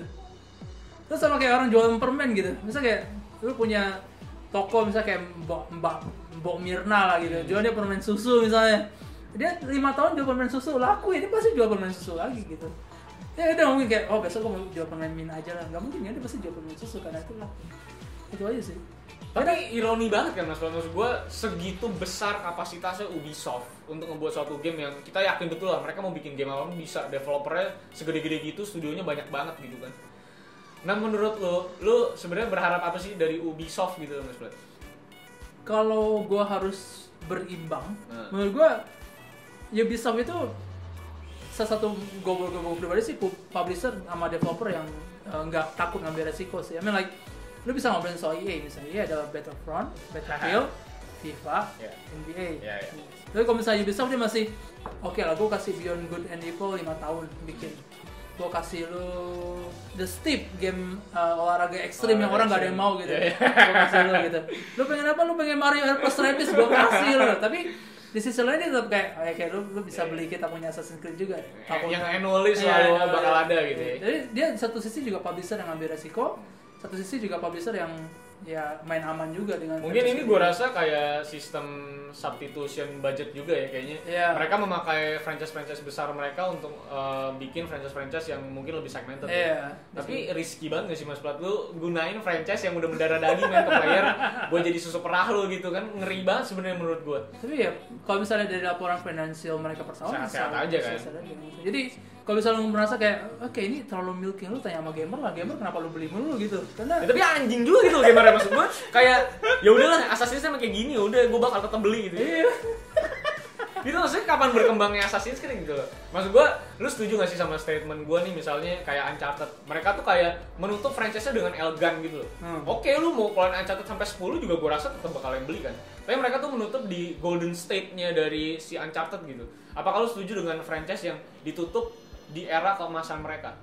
Kalau- dilanjutin terus? kalau nutup di era kemasan gue pasti akan setuju tapi kalau harus ngobrolin soal Uncharted kondisinya pasti sangat beda sama Ubisoft karena pertama game eksklusif buat konsol itu tidak digunakan untuk jual per kopi dia nggak untung jual per kopi yang terjadi adalah Sony ngasih lu dana bikin game selalu mau pakai buat apa lu bantu gue jual konsol Iya. itu memang memang gamenya di- digunakan untuk jual konsol, konsol. gitu jadi sementara sisi lain Ubisoft adalah gue mesti jual ini game sebanyak mungkin supaya Karena gue sebagai publisher Ah, gitu kan. iya. Jadi kondisinya akan beda. Jadi kalau misalnya Naughty Dog dia ada kesem- ada ada kebebasan buat Oke, Uncharted 4 kelar udah gue ngomong bikin lagi soal Nathan Drake misalnya itu bebas. Dan dia nggak perlu jual game itu sebenarnya. Sementara di Ubisoft kan kayak ah, gue mesti duit, duit, duit. Gue mesti jual lebih banyak Assassin's Creed kayak gitu sih. Tapi lu setuju gak sih Assassin's Creed harusnya udah selesai gitu? Hah? Udah setuju dong? Iya Gue rasa satu satu seri akhir lah paling nggak. Kasih gue emas banget lah gitu. Iya, misalnya kayak banyak orang minta Asia kayak India, Jepang, Oke, give it lah. Udah kasih satu aja terus tutup ceritanya Iya. gitu kelar. Karena mereka pas kasih Cina juga Cinanya jadi platformer Iya, gitu kan. Sampah banget. Nah makanya mudah-mudahan Assassin's Creed bis- bisa selesai juga ya. Gua udah bosan juga gitu lihat pedang Hidden Blade yang kadang lama-lama udah nggak dipakai gitu ya. Benar-benar hidden Iya, gitu kan. udah, udah hidden ya udah di mana nih udah nggak dipakai lagi jadi pedang api gue sekarang pakainya gitu ya. Nah terus lu kalau ngomongin uh, Skull and Bones ini salah satu game dia yang uh, katanya kemarin dipresentasikan menjadi apa pun yang diambil yang bikin Black Flag itu jadi besar banget dengan naval battle-nya itu dan itu direalisasikan di Skull and Bones. Nah ini lu, lu gimana pendapat lu banyak yang ngomong ya udah ini mah kayak uh, sebuah fitur yang ada di Black Flag terus dipecah jadi sebuah game baru gitu. Gue suka nggak, nyobain suka nyobain. Belum, gue belum Gue sempat nyobain. enggak enggak sampai jadi gue nggak bisa ngobrol banyak dari soal gameplay. Tapi dengan kita ngomong dari first impression kita di Oke. trailer pertama aja. Eh, yang gue sempat dengar dari orang-orang yang nyobain di E3 jadi orang-orang Sony kan mereka nyebar juga Iya, di iya. E3 Hmm. Eh, katanya sih presentasi Ubisoft ada mereka pengen bikin jadi kayak Destiny Destiny yang mereka jadi yang ketemu ketemu adalah orang kerjasama dalam tim kapal perang lawan NPC ada kemungkinan chance ketemu orang lu bisa hianatin mereka juga gitu-gitu jadi menurut gue idenya menarik tapi gue butuh single player dari game Pirates Yes man, come on man. Iya. Don't give me another fucking bullshit Iya. multiplayer things gitu. Kayaknya State of Decay kemarin juga bermasalah di net eh, net tip juga tuh. Kemarin net type-nya juga gue nggak bisa multiplayer gara-gara kayak gituan karena Ubisoft ini cukup strict loh mas Pat dari Uplay itu untuk net type-nya itu cukup sulit untuk lo. Misalnya gue pakai provider ini pakai provider ini sulit banget buat kayak masuk dan multiplayer bareng. Itu yang gue rasakan tuh kayak main Rainbow Six Siege segala macam net type gue nggak bisa bergabung sama yang net type-nya yang beda tuh. SMP juga gitu Nah ya kan jadi ribet banget kan sebenarnya kan. Lu Uplay itu kayak dipaksakan untuk bersiap gitu loh untuk ngalahin Steam padahal ya nggak bisa gitu loh. Jadi aduh, karena kalau makanya lu kalau lihat game-gamenya Ubisoft sekarang menurut lu nih Mas Plat, ekspektasi tertinggi lu ini ada pada game apa? Dari seluruh rentetan yang mereka kasih di E E3 2018. Holy shit. Um, gue bilang Beyond Good and Evil. Selain itu gue gak mau itu itu memang udah jadi hype orang tahunan lah gitu. Dari seluruh franchise uh, Anule dan yang paling udah generik kayak mereka lah. Kayak Assassin's Oh. Creed berarti, Ah. terus uh, Division ya kan. Terus apalagi tuh The Crew 2. Nah, itu Gue bilang sih, gue gue pribadi The Division. Jadi ada satu, menurut gue ada satu tren yang menarik dari game Ubisoft. Game pertama mereka selalu sampah. Hmm. Iya, iya, iya, selalu, Assassin's selalu. Creed, Watch Dogs, Watch The Dogs, Division, gitu, gitu. Division. Tapi begitu masuk seri kedua, lu bisa lihat mereka selalu terima feedback, Ya mereka belajar banyak belajar selalu. banyak dan selalu yang nomor dua itu selalu the best lah. Assassin's Creed 2, Watch Dogs 2, terus apa lagi? Pokoknya ada duanya lah itu pasti the best. Jadi Jadi lu berekspektasi Ya, Division 2 Division bakal dua bagus. Karena angka duanya gitu. Yang pertama selalu sampah, kedua selalu better, ketiga milking udah. Bukan ketiga doang, tiga, empat, lima, enam, tujuh, delapan, sembilan, sampai sepuluh gitu ya. Nah, kalau lu ngeliat Far Cry kemarin, kita Far Cry juga punya alternate ending ya kemarin ya. Karena kan memang mainnya satuan franchise gitu ya Hmm. seperti. Nah, lu berharap nanti dia pasti pasti ada Far Cry 6 nih gitu kan. Nah, menurut Far Cry 6 nanti arahnya bakal kayak gimana? Oh gila kalau mau main Far Cry Menurut gua, gua termasuk orang yang suka sama Far Cry 5 Gua juga suka. Jadi karena sebenarnya sih yang paling gua suka dari pak- perubahannya ada dia udah nggak sistem tower lagi Jadi gua paling benci sistem Ya, tower makanya dia sempat sarkas juga di awal ya. Iya. Bahwa you you're not gonna doing this. Iya. Jadi eh, untuk yang kadang gua berharap sih sistem tanpa towernya tetap dipertahankan Hmm. Sistem eksplorasi jadi lebih asik Eh, ya. lebih asik terus ya paling ya beda setting I mean like lu main Cry lu nggak nggak nggak bisa expect yang apa apa gitu. Lu akan ketemu game open world. Terus banyak pegunungan, landscape. pegunungan eh, faksi terus ada binatang buat di crafting, atau apa. Dan ya udah gitu doang. Paling gue berharap settingnya lebih menarik aja sih. Gitu doang Tapi memang dia tuh kayak sudah apa namanya membrandingkan dirinya bahwa game gue tuh bakal selalu ada di daerah pegunungan dan country Iya. dan segala macamnya lah. Berarti kita nggak berarti gitu. ya berarti gue nggak bisa berharap bahwa nanti Far Cry bisa ada di kota segala macam. kalau urban setting menurut gue sih nggak akan dapet sih Karena susah kayaknya aneh juga ya Iya. dia bikinnya berat banget kayaknya. Ya. lu ketemu NPC banyak banget gitu di kota kayaknya nggak bakal dapet menurut gue menurut gue ya. Hmm. Oke, kita sekarang lanjut lagi eh, apa namanya ngomongin eh, salah satu game yang kemarin itu susah dicobain nih Mas Berarti. Bahkan kita nggak bisa nyoba ya. Bahkan ada yang suka nentengin action figure sekarang masa dijual di eBay 5 juta coba. Eh 500 dolar. Berarti lu mau 7 juta ya. Juta, cyberpunk ya Itu Cyberpunk 2077. Ini salah satu game yang paling hype ya. Nah. Jadi E3 ya. Gue rasa sih salah satu yang terbaik mungkin dari trailer nih. Kita nggak tahu nih Mas Pelatih, gameplaynya kayak apa gitu ya. Karena ini hanya media-media sampah yang bisa masuk sana gitu ya. Ada Yongye juga ya. Yongye itu bisa masuk ke Cyberpunk 2077. gede Nah, menur- menurut lo gameplay seperti apa yang bakal diadain sama Cyberpunk 2077 Mas Plat? Kalau gue sendiri sih gue berharap gue belum gue belum baca impresi orang-orang jadi gue nggak tahu apa yang bisa gue expect ya. Tapi gue sendiri sih expectnya something more like Dishunter campur Deus Ex campur The Witcher gitu. Hmm. I mean like gua- Kayak itu kayak, kayak- mereka kayak craft satu universe yang mirip-mirip kayak gitu ya. Iya, gue harap sih kayak gitu. Jadi lu akan ketemu dunia yang mirip sama uh, Dishunter atau uh, Deus Ex. Terus gameplaynya mirip sama Deus Ex, jadi lu punya banyak barisan skill buat explore ini dan itu. Tapi uh, cara dia nawarin cerita kayak side missionalnya tuh kayak The Witcher gitu. Jadi even kayak side missionnya juga ada narasi yang solid lah. Gue Hmm. berharap sih lebih kayak begitu sih. Kalau? Ekspektasi gue mudah-mudahan jangan first person sih sebenarnya. itu udah Iya ya udah eh gitu ya. Eh. Sebenarnya gue kayak berekspektasi kayak di The Witcher gitu. Kayak maksudnya gue lebih suka ngeliat karakter gue gitu loh Hmm. bajunya apa segala macam kan pasti banyak yang bisa di custom gitu kayak Deus Ex juga kan. Nah terus gue juga berharap eh, apa namanya apa pun yang diaplikasikan di The Witcher itu juga diaplikasikan di Cyberpunk karena Hmm. menurut gue udah oke banget lah formulanya udah tepat banget. Ya paling gue minta sistem yang mungkin lebih casual lah karena kemarin The Witcher juga banyak Hmm. kesulitan juga kan dalam segi combat sistemnya segala macam jadi rada segmented nih gue mungkin berharap biar lebih casual karena uh, basically gue bukan player RPG hardcore kayak si Sony yang suka sama game-game deretan The Witcher kayak lu juga mungkin Hmm. Gue lebih suka yang lebih casual macam Assassin's Creed lah. Bisa dibilang dari Oh. segi uh, animation dan combat system segala macam. Jadi itu yang gue harapkan supaya gue bisa menikmati game itu. Karena The Witcher sebagus-bagusnya itu gue tidak bisa enjoy gitu mas. Karena emang bukan genre-nya gue gitu kan. Jadi yang gue harapkan sih itu. Cuman kan formulanya memang dibawanya ke arah The Witcher. Hmm. bahkan katanya dibilang gue baca-baca lebih kompleks dari The Witcher 3 ya. Jadi kayaknya bakal lebih stressful lagi nih daripada The Witcher. Tapi yang memang paling unggul dari mereka CD Projekt itu memang selalu punya set mission yang gokil banget Iya. sebenarnya.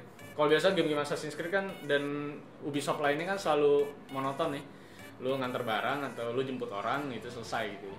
Tapi kalau kalau ngobrolin soal narasi sih, soal ngomong ngobrolin side missionnya The Witcher sih harus diakuin nggak nggak bervariasi juga lu either bunuh monster atau lu temen Hmm, bareng. Cuman maksudnya setidaknya cerita yang Iya, dibawa itu itu menarik banget, gitu loh. iya. Kayak lu tuh pengen jadi ngalahin tuh monster Iya. untuk dapetin ending ceritanya. Nah kalau di game lain tuh kan kayak enggak Iya, gitu. itu Lu selesaiin dapat koin gitu. Jadi nggak ada faedahnya gitu loh maksud gua. narasinya lebih bagus. Nah, nah eh, lanjut lagi, gue mau bahas RE2 remake mas Pat.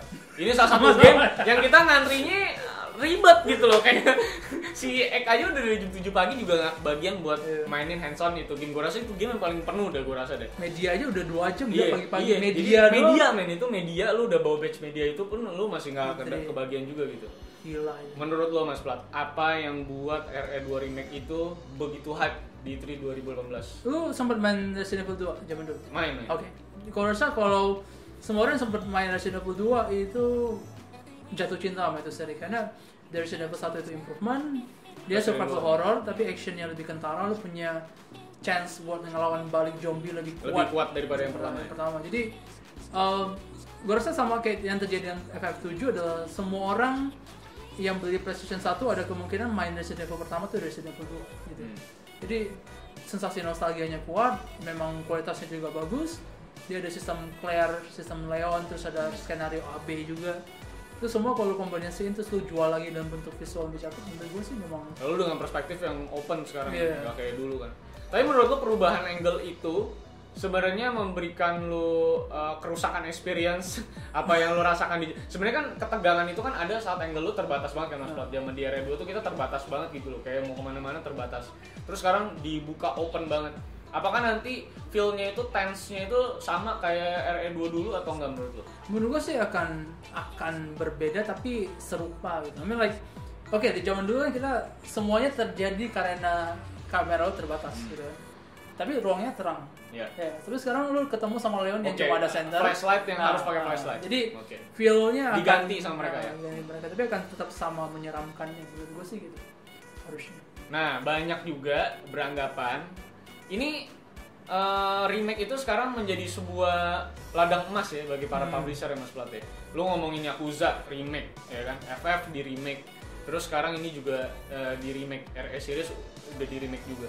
Nah, menurut lo apakah sebenarnya eh, beberapa pub- publisher ini tuh kayak merasa udah kayak kehabisan konsep atau kehabisan ide buat game selanjutnya atau another milking things lagi atau memang ingin menghibur para player tapi nggak mungkin menghibur para player. Itu bohong gitu ya.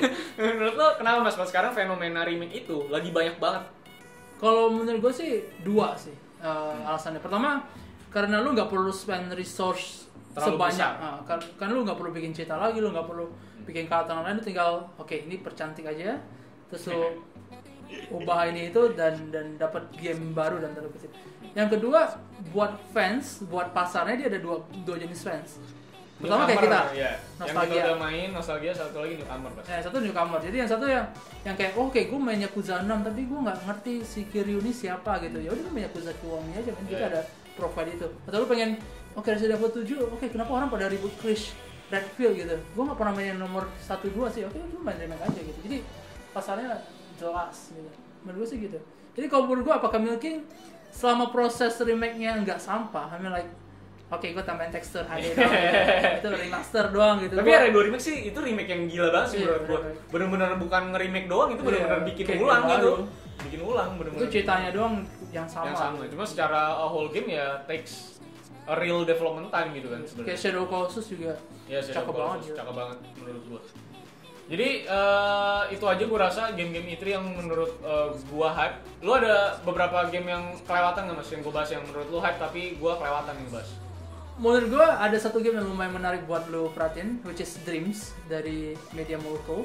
Hmm. Jadi eh, itu game eksklusif PS4 yang gua rasa kebanyakan orang, gua yakin lu juga akan ngerasa kayak ini game apaan sampah banget. Tapi lu stressful banget sih awal-awal pas disuruh coba. Nih gua liat lu, ini kayak orang udah gila nih gua liat.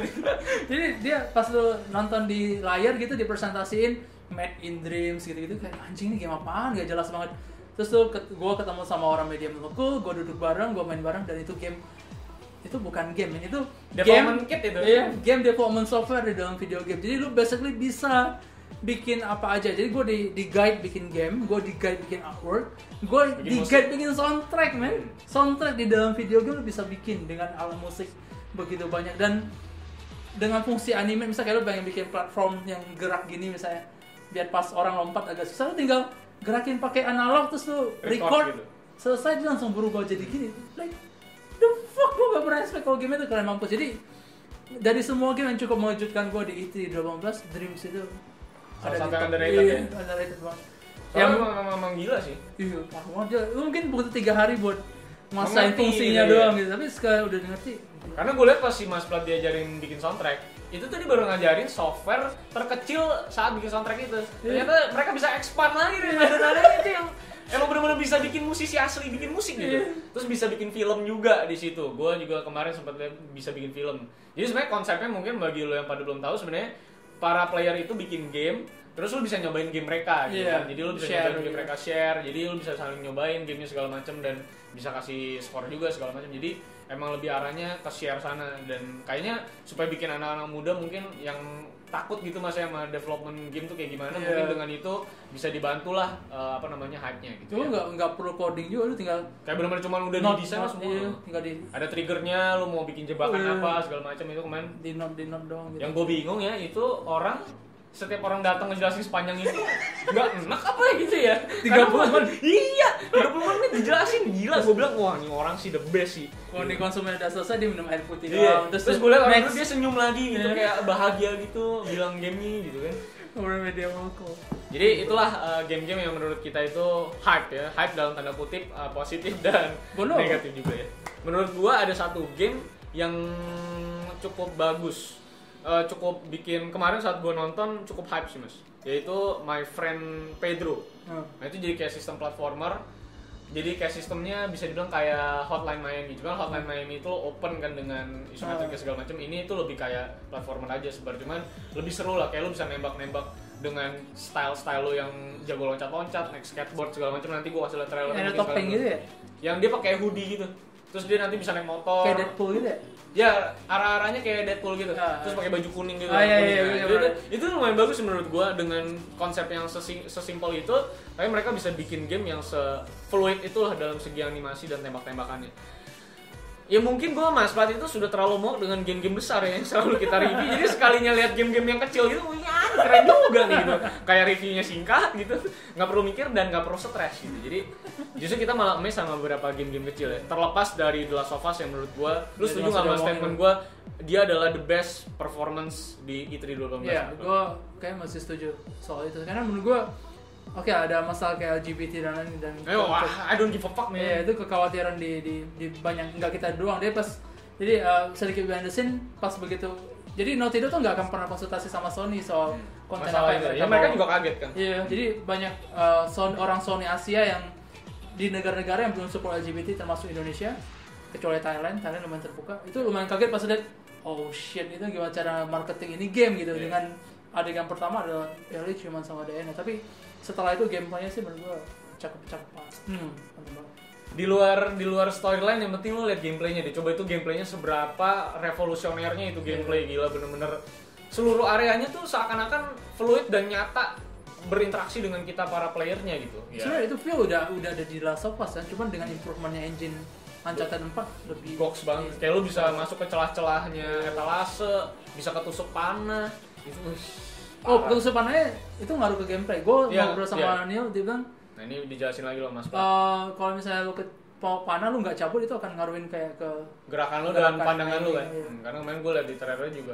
Gue belum tahu nih kalau apa pengaruh ke gerakan yang gue tahu cuman pas gue kalian dari trailer kan. lu nggak bisa aiming gitu pokoknya. Oh, lu nggak bisa aiming? Lu mesti cabut dulu. Jadi cabut itu juga ada animasi itu mesti sembunyi lu cabut dulu baru Ya, tembak. karena text time kan, karena 3 detik 4 Iya. detik gue liat di trailernya. mesti ada Terus gue lihat mereka juga bisa kayak si uh, Ellie-nya kayak bisa avoid uh, panah gitu loh Mas Plat. Oh yang iya iya. Itu apa? Nah, lu sempet tanya nggak? Apa itu Gua- animasi atau lu harus ada button triggernya juga? Gue nggak tahu itu eh, animasi atau bukan, tapi gue sempet tanya eh, di salah satu kan ada yang radar pakai suara itu itu bakal, Hmm. bakal balik juga. Nah Jadi berarti, nah ini gue kalau lu bahas Last of Us berarti gue ketinggalan. Nah. Kan lu sempat ngobrol sama Last of Us berarti Nah. kan. Coba lu jabarin apa pun yang lu dapat dari presentasi Oke, jadi kemarin. informasi pertama yang menarik adalah si Neil Druckmann confirm kalau lu cuma bisa main pakai Ellie doang. gue nggak tahu apakah ini adalah tipuan atau enggak, tapi si Neil Druckmann bilang lu bisa main pakai Ellie doang. Ingat di zaman dulu dia cuma ngomong lu bisa main pakai doang, tapi ternyata lu bisa main pakai Ellie. Iya. Itu zaman dulu ya. Yang kedua, eh, dia sempat ngobrolin soal yang itu yang tadi gue bilang, jadi ngaruh ke gameplay. Yang ketiga, eh, ada mediasi yang tanya juga kenapa lu mesti bikin ciuman Ellie di trailer gitu. Dia bilang sebenarnya sih yang gue pengen lakuin adalah gue pengen portray sisi tersenangnya Ellie Ya. dengan sisi terburuknya. Jadi em, pas dia ciuman lu bisa lihat dia sen- seneng banget itu dia bilang kondisi paling senang bahkan di The Last of Us sekalipun. Terus eh, yang kedua adalah kondisi terburuk di mana dia mesti nyayat orang dan dan lain-lain. Yang keempat yang menarik adalah dia bilang ini akan ngambil banyak timeline. So this is not going to be The Last of Us 1 di mana lu akan main dari Ellie terus Ellie, bisa jadi Ellie lompat-lompat. Bisa balik ke kecilnya lagi. Eh, ya bisa balik ke China lagi. That's why juga ada rumor kalau cewek berotot parah di trailer kedua itu bisa jadi Ellie. Karena dia ngambil timeline lompat-lompat. Itu yang menarik, tapi gua gak tahu apakah itu rumor atau yang bukan. yang dia digantung. Iya, Yang scene-nya sama di trailer kemarin juga ada orang yang digantung juga kan. iya. Ada ya yang berotot itu kan dan sempat bilang kalau itu mungkin nyokapnya, Nyokapnya Ellie, Ellie. di awal uh, apokalipsnya. Tapi setelah dia bilang ada kemungkinan berubah-ubah timeline, itu Mungkin bisa jadi itu si sendiri. Sendiri. Jadi kita belum tahu soal itu. Terus uh, tadi gue bilang ke lu juga apa? Uh, soal suara juga itu kembali jadi gue tanya dia apakah si Ellie bisa pakai radar suara dia bilang yes lo akan bisa pakai itu cuman uh, di sini kita nggak tunjukin atas nama sinematik doang gitu dan Oh, iya, semuanya iya, iya. in game in game engine itu udah confirm sama si Neil semuanya in game engine nggak ada yang Dibong-bongin. uh, ya nggak ada yang pre render segala macam itu semua bisa mereka ulang kalau misalnya lu game main. Oke. Karena semuanya captured on PS4 Iya, Pro kan iya. dia bilang. itu in game engine semua Itu doang mas pelat yang lo dapat. Iya. Gila udah dapat presentasi aja, dikit gitu loh ngasihnya gitu kan. Kesel gitu loh gue. Nah, eh, mungkin itu aja kalau itu di 2018. Eh, nah yang sekarang mau gue bahas adalah beberapa pertanyaan dari lu semua. Nah ini tadi gue sempat ngomong sama Mas Plat. Kapan TLM dan Jagat Play buka lowongan gitu ya? Apakah Jagat Play itu mau tetap solo so- menjadi solois terus gitu ya? Nah, lu bisa menjawab nggak mas pertanyaan tentang kenapa lu selalu menjadi single fighter sampai sekarang? Sebenarnya kalau Jacob Blast ini sebenarnya sempat didukung sama beberapa orang dulu, misalnya uh, bantuin gue bikin news, bantuin gue uh, keluar dan lain, tapi pada akhirnya pada cabut juga, kembali ke gue sendiri. Kenapa mas Plat pada cabut kalau gue boleh tahu? Ya banyak opportunity opportunity yang lebih Yang baik lebih di baik, luar. oke. Nah, jadi uh, itu yang terjadi. Uh, kenapa gue masih memilih solo fighter sampai sekarang? Biasanya pertama karena lu nyewa orang lu butuh bayar gaji bulanan itu mesti consider. kedua lu mesti mastiin uh, environment gue menurut gue pribadi sih yang penting buat gue adalah gue pengen punya environment yang minus drama gitu jadi makin sedikit orang makin sedikit drama yang mungkin muncul terus yang ketiga butuh proses untuk ngajarin orang buat menuhin ekspektasi lu sendiri misalnya kayak oke gue merasa artikel lu masih belum cukup dalam nggak cukup baik please tulis ulang tulis ulang tulis ulang dan itu bisa pada akhirnya bisa balik ke nomor dua lagi which is drama gitu. Gue sih itu doang sih. Tapi kak, apakah lu bakal selamanya menjadi solois? gue rasa enggak kalau misalnya ada memang ada kayak turun dari surga itu gitu. Maksudnya kalau misalnya gue ketemu soal yang cocok dan menurut gue uh, menuhin apa yang gue ingin kayak nyari istri anjir. Uh, ya gue mungkin akan akan kayak mungkin saatnya gue limpahin tanggung jawab ke, ke orang lain. Gitu Paling gitu sih. Gue rasa mungkin banyak yang apa namanya banyak yang belum tahu eh, apa namanya requirements lu ya terhadap orang yang menurut lu tuh tepat itu kayak gimana mas Pat? seperti lu bisa nulis rapi yang pertama pertama. Kedua lu ngerti video game maksudnya enggak Nggak main Eh, gitu enggak ya? dengan doang misalnya kayak oke gue main Resident Evil 2 zaman dulu. Terus saya oh lu main game Capcom juga? Hah Capcom apaan? Gitu. Itu bye bye Udah Dapit dong Dapit. Bethesda. jadi ya ya lagi lu mesti ngerti video game juga lu bisa nulis. Terus lu ya lu ngerti lah apa yang mesti lu kerjain. Dan lu punya gini masalahnya gini. Lu lu bikin TLM kan? Hmm. Lu udah rekrut berapa orang saat dia TLM 9 orang Sekarang udah ada 9 orang dengan segmentasi yang berbeda-beda. menurut lu rasa cinta lu pada brand TLM itu sama gak ada rasa cinta 9 orang gitu pada brand TLM sendiri Enggak. Nah, itu.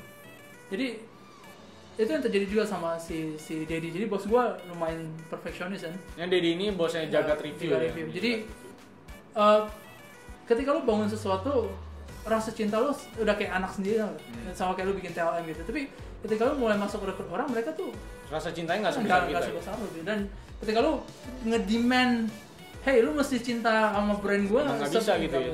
pasti akan bakal berantem gitu. Jadi ada kayak level komitmen dan lain yang mesti dipertimbangkan. Tapi masalah drama itu adalah Salah satu yang paling lo benci. hal yang gue benci gitu. Itu Hmm. Nah, banyak yang bilang tadi kita sempat obrolin bertiga ya bahwa passion itu sangat-sangat indah gitu ya untuk dilakukan gitu ya secara Bullshit konsisten abis. dan eksponensial gitu. Menurut lo, lo setuju nggak mas? Mungkin gue rasa banyak orang yang mau kerja bareng kita tuh mungkin karena kita tuh seakan-akan tuh have- having fun gitu ya. kayak lu di live streaming kan eh, cabul banget gitu kan terus gue gue di live streaming kayak bahagia banget gitu kan apakah memang seindah itu mas Plat gue rasa sih enggak jadi eh, ada satu bullshit yang menurut gue selalu dilemparin ke orang-orang gitu. Dan bullshit yang pasti lu sering dengar adalah jadikan hobi lu sebagai ladang uang dan lu nggak akan ngerasa lu lagi kerja katanya. Eh, pil pahitnya adalah Lu nggak akan hobi lu ya? konsekuensi yang paling buruk yang bisa terjadi adalah lu akan benci sama hobi lu instead of lu bersenang-senang dengan kerjaan lu. Jadi misalnya kayak lu video gaming wah gila gue seneng banget. Terus lu ngakuin itu setiap hari selama enam tahun. Dan lu akan mulai ngerasa kayak oke kenapa gue menilai gue main game tapi gue terus harus menerus menilai Iya. ini jelek ini buruk dan gue kehilangan enjoyment gue main game gitu. Dan itu akan terjadi ke lu. Jadi kalau misalnya orang bilang ke lu jadiin hobi lu sebagai kerjaan itu bullshit karena lu akan benci sama hobi lu. Jadi better lu nyari kerjaan yang beda terus lu bikin hobi lu beda lagi gitu jadi lu bisa having fun sambil kerja gitu Untungnya gue punya hobi yang lain yaitu ngumpulin action figure ya, which is gue sangat bahagia. Jadi makanya kenapa itu channel reviewer mainan gue gue tutup karena gue takut hobi gue akan terusak dan tercemar lagi gitu karena mencari exposure gitu. Jadi emang emang udah gue sering bilang sama lu semua bahwa kalau lama-lama lu nge-review sebuah game itu nggak lagi enjoymentnya kayak dulu gitu Iya. mas Plat ya di mana lu main nggak perlu tahu apa-apa gitu sekarang kayak lu mesti mikirin texture-nya, performance-nya, Iya. gameplaynya, si Kratos apakah tumbuh bewok berapa senti gitu. itu kayak mesti lo perhatiin detail-detailnya kan. Bahkan gua sering kali kalau nge-review game-game kayak misalnya yang kita bisa udah dapet deh anggapannya full reviewnya tuh kayak 5 4 jam nggak perlu sampai tamat gitu Mas Plat. Gue tuh prefer ulang lagi tuh game dari awal untuk gue dapetin full experience-nya uh, mainin itu game sampai tamat gitu. Gue sampai prefer kayak gitu saking gue tidak bisa menikmati gamenya gitu saat nge-review karena lu paham Hmm. betul dong saat lu nge-review harus perhatiin semua detail banget gitu kan nah jadi emang nggak seindah yang lo lihat Iya. kita gitu loh kita memang kerja di dunia yang kita suka yang gue dari kecil juga main game Mas Plat juga dari kecil main game gue hidup di eranya game station gitu saat mereka masih punya majalah terus sekarang udah nggak ada gitu ya gue ya sangat bahagia sih. Memang kita bisa ke ITRI juga Iya. sebuah kebahagiaan yang hakiki gitu Mas Plat ya kita zaman dulu ngeliat doang sekarang kita bisa berangkat dan melihat langsung. Tapi proses ke sananya itu kalau bukan karena konsistensi dan idealisme kita berdua sih gue rasa Sony juga nggak mungkin undang kita ya. Itu benar-benar pekerjaan yang berat men. Lu kalau mau tahu backgroundnya kenapa kita diundang aja banyak pil pahit yang bakal lo dengar gitu loh. Kayak makanya gue juga memahami betul posisi gue belum anggapannya bisa dibilang secara kasarnya belum sekelas jagat play lah. Makanya lu lihat agendanya Mas Plat juga lebih tinggi. Nah dari situ juga lu berarti bisa tahu dong bahwa sebuah tanggung jawab pun itu perlu lu lu garap dengan konsistensi juga butuh jam terbang juga. Makanya gue juga harus tetap belajar dari banyak orang. Nah gue juga belajar dari Mas Plat makanya gue ajak podcast juga. Bahkan eh, jadi di podcast ini gue belajar banyak juga dari pola pikirnya Jagat Play. Mungkin nanti gue sama Jagat Play atau gue sama Mas Plat gue curi dari Jagat Play bukan ntar udah main Mas Dedi gue gitu.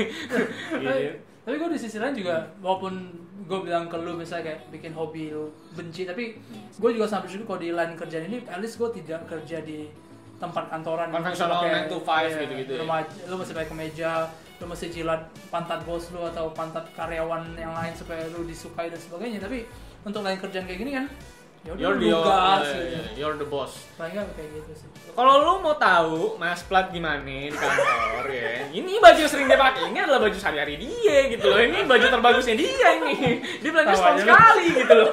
Jadi emang maksud gua dia cerita sama gua aja dia juga tinggalnya tuh di kantor gitu kan. Terus emang udah kamarnya dia ya itu lab labnya gitu. dia gitu buat nyobain game segala macam. Jadi ya memang dari proses pengerjaannya kita lebih jauh lebih fleksibel dan lebih enjoy lah. Hmm. Lu bisa lihat kita tetap ada enjoyment saat kita live streaming segala macam ya. Karena itu purely ya kita kayak gitu gitu. Tapi kalau lu ngomong kita nggak stres sama sekali mah bohong mungkin. lah. Lu ada game-game baru dengan playing hour yang cukup tinggi aja itu menurut gua udah sebuah stres yang Iya, baru kan. mesti ngejar deadline mesti gitu. ngejar apalagi doi single fighter mesti ada artikel yang mesti digarap terus mesti nyoba apalagi masa-masa God of War tuh panjang banget Iya. playing hour-nya jadi memang it's a job man. Jadi kayak lu punya tanggung jawab dengan brand juga dengan publisher Iya. juga it's a lot things to do gitu menurut gue jadi kalau lu mau masuk ke industri game pikir sekali lagi man karena jam tidur lu bakal terganggu ya. Hidup lu bakal no life gitu. Lu akan benci sama hobi lu. Lu bakal benci dengan video game ada video game baru muncul lu rasanya pengen bakar gitu. Jadi emang banyak banget. Ya itu bisa dirasain sama David juga yang suka sama sinematografi syuting segala macam. Lu lihatlah videonya sampah gitu sekarang gitu. Jadi karena sudah terlalu templating gitu karena ya udah jenuh juga gue sadar dengan kejenuhannya gitu tapi ya itulah kita banyak dikasih siraman-siraman rohani lah kayak dikasih kayak itu juga siraman gitu kita ya setidaknya kita di LA bisa jalan-jalan sedikit lah ya. Walaupun tidak sedikit juga tapi sangat sedikit gitu. Jadi sebenarnya kemarin kita itu tidak ke Amerika kita itu ke ITRI Convention Center gitu ya. Jadi lo yang bilang kita ke Amerika sebenarnya itu benuanya doang ya. Jadi memang kita nggak jalan-jalan. Nah eh, jadi sebenarnya kalau podcast ini mudah-mudahan bisa membantu kalian dalam memahami game-game yang menurut kita hype di 3 2018 mudah-mudahan memberikan kalian insight lebih terhadap hal itu nah ini mungkin gue bacain dulu ya beberapa komen di Instagram yang mungkin bisa menarik. perhatian Mas Plat. Karena hati-hati kalau nanya Mas Plat kalau pertanyaan lu bodoh MT lu di stupid dia langsung ban ya. Manusia keji anjir. Apa itu bisa dia ban followersnya gitu loh. Kita kita lihat eh, beberapa komen yang tadinya nggak drama kan. udah gua like udah gua like ya. Nah ini ada beberapa pertanyaan nih Mas Plat Hmm. kita sebenarnya bukan game apa gameplay atau reviewer game mobile ya gue itu kalau review game mobile hanya kalau dibayar ya. Hmm. Jadi ini ada pertanyaan tren game smartphone bergenre MOBA and Battle Royale kira-kira bakal bertahan sampai berapa lama? Bertahan sampai ada genre lain yang lebih populer keluar. Jadi Karena tidak ada loyalismenya ya. Jadi uh, salah satu hal yang menarik dari game MOBA adalah nggak ada loyalisme. Jadi kalau misalnya di Nintendo lu uh, kecil main Nintendo, main uh, Nintendo NES gitu itu ya sampai gede juga lu ada kemungkinan akan tertarik di Nintendo. Sementara kalau gamer mobile ya apa yang ngetren ya dia main itu, next apa yang ngetren dia akan pindah begitu aja. That's why lu gak akan ketemu sama orang yang dari Angry Birds, Angry Birds keluar lah main sampai sekarang masih main Angry Masih Birds. kenal masih Angry Birds merah gitu ya. Nggak mungkin. Itu karena memang nggak ada loyalisme gitu doang. Ya karena sebenarnya faktornya terlalu kecil juga kan skalanya Mas. Dan ini kayak sistem entertainment yang terlalu kecil lah untuk jadi sebuah game yang lu loyal banget gitu loh. Kalau kalau makanya Nintendo bisa bikin Mario menjadi super franchise dan milking thingsnya karena ya emang orang udah main dari dulu gitu. Kalau Iya. lihat game semua Mario tuh. Loyal semua. Ya emang emang emang kayak gitu ya kalau lu ngomongin trennya mobile phone. Nah, ini ada pertanyaan lagi dari Fajar Prasetyo Adi. Kenapa development game besar semisal Treyarch, Rockstar, DICE tidak membuat game bertema Battle Royale tapi malah menyuntikkan mode Battle Royale-nya ke game mereka yang sudah ada?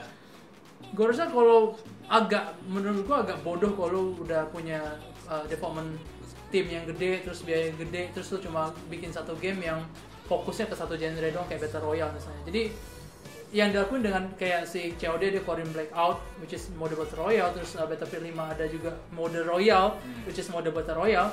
Itu adalah memastikan kalau dia cover semua jenis pasar yang ada gitu. Jadi kalau misalnya dia ngerasa single player pasarnya masih ada dia bikin itu buat narik pasar yang doyan single player dia naik pasar multiplayer dia naik pasar battle royale yang lain jadi kenapa dia harus bikin game battle royale khusus kalau misalnya dia bisa bikin game yang gede Terus ada battle royale-nya. ya, ada battle royale gitu.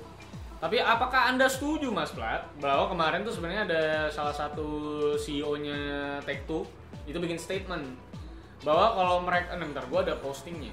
Hmm, gua akan bacain ke lu semua ya.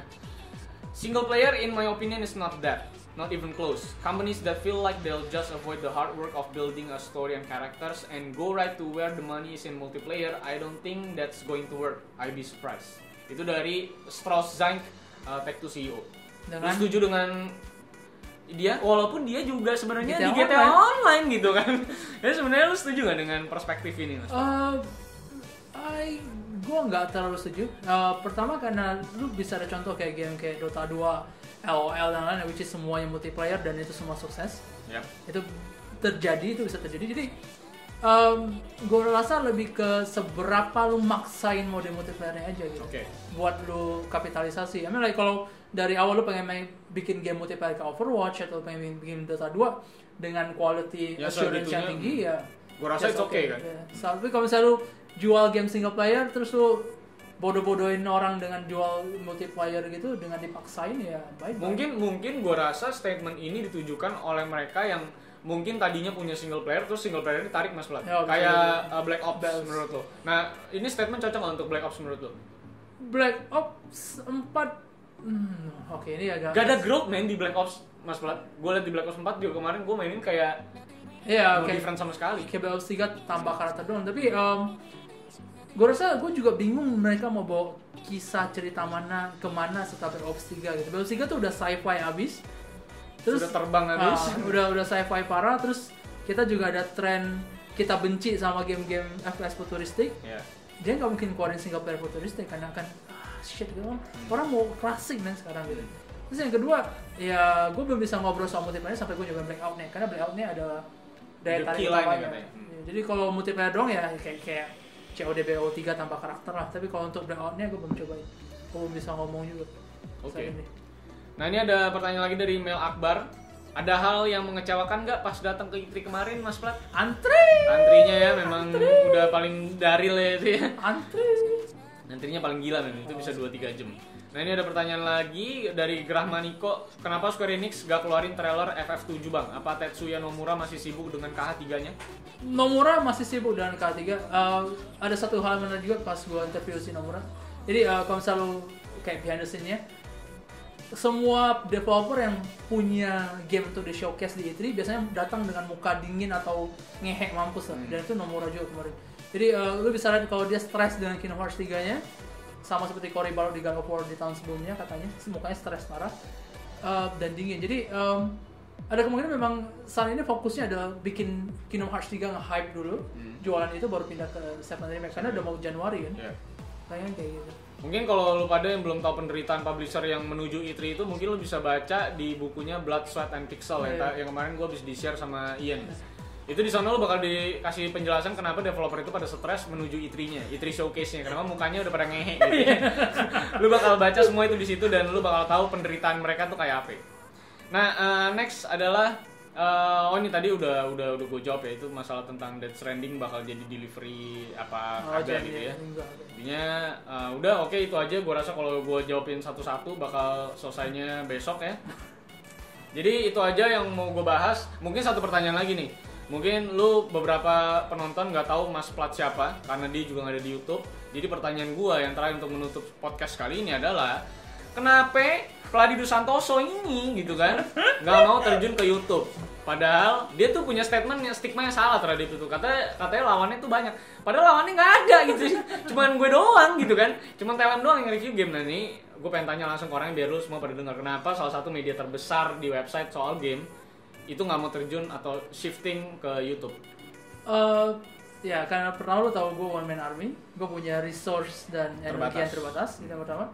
Jadi gue harus memilah ke mana medan perang gue mesti berjalan gitu. That's why gue nggak tiba-tiba masuk ke game mobile juga karena gue tahu itu akan aneh buat fanbase gue. Gue akan perang sama media lain yang fokus ke mobile. Gue nggak masuk ke e-sport juga.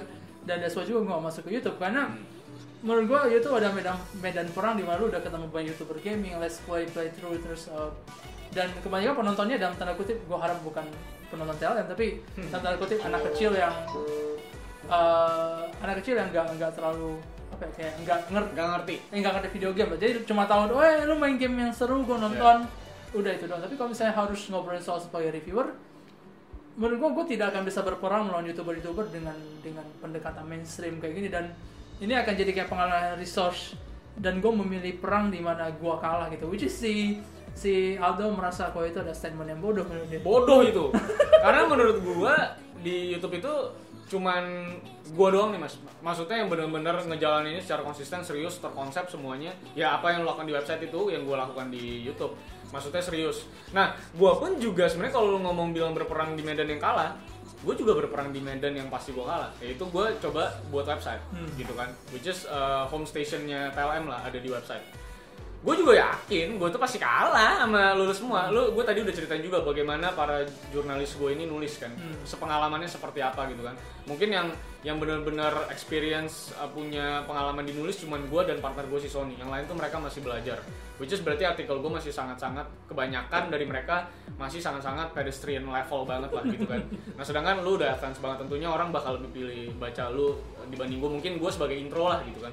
Nah gue percaya bahwa apa pun yang lu lakukan dengan cara yang tepat, branding yang tepat, gue rasa bakal works gitu. Dan itu yang harusnya bisa lo lakukan juga. Seperti yang gue bilang sama lu, gue butuh teman main di YouTube gitu. Gue sering banget disuruh collab sama Let's Play. Lah sekarang kalau gue collab sama Let's Play, gue ngapain mas Plat? gitu loh. Gue nanyain apa gitu kan. Nah coba kalau misalnya podcast gue sama sama sama Let's Player, gak bakal se-in-depth ini Hmm. malah jadi kesannya malah jadi nanyain experience dia terhadap game game ini kayak gimana jadi nggak interest kan sebenarnya. Kalau ini kan kita bisa bahas, bisa feedback, tektokan secara teknikal gamenya kayak gimana, growth-nya kayak gimana. Nah mereka kan nggak sampai sana, mereka itu cuma sebagai gamer yang experience.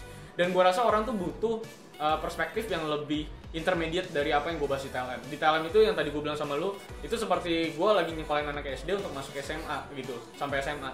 Dan dia butuh pelajaran untuk ke kuliahnya kan. Dan gue rasa college-nya itu ada di ada di Jagat Play gitu. Makanya gue sangat-sangat mendemand lu, gue akan terus uh, mengganggu lu dengan ajakan untuk lo masuk ke YouTube gitu. Karena gue pun akan ngebantuin Jagat Play juga untuk bisa bisa ikut besar juga di YouTube. Karena dengan adanya lu juga bukan hanya gua peres dan gombal untuk ngebantuin lu gede ya, tapi impactnya juga tentang reviewer ini jadi lebih luas kan Mas Plat. Lo bakal ngebantu komunitas reviewer di YouTube juga jadi running kan. Ini kemarin nonton video terakhir lu dan gue cukup appreciate sama kayak pernyataan terakhir lu yang ngajakin youtuber tanpa subscriber count Yes. gitu. Itu menurut gue langkah Iya yang positif. makanya orang yang nggak ada angka gue ajak nih. Kenapa yang lo ada angka sombong gitu loh. Makanya gue mengajak dia gitu. Karena gue sangat-sangat itu kan gue sempet ngomong sama lu kan Mas Plat kalau gue nge-review game aja, gue dibilang kebanyakan ngomong gitu loh. Sedangkan ya kalau lihat baca artikel lo kapan main itu tulisan doang gitu kan.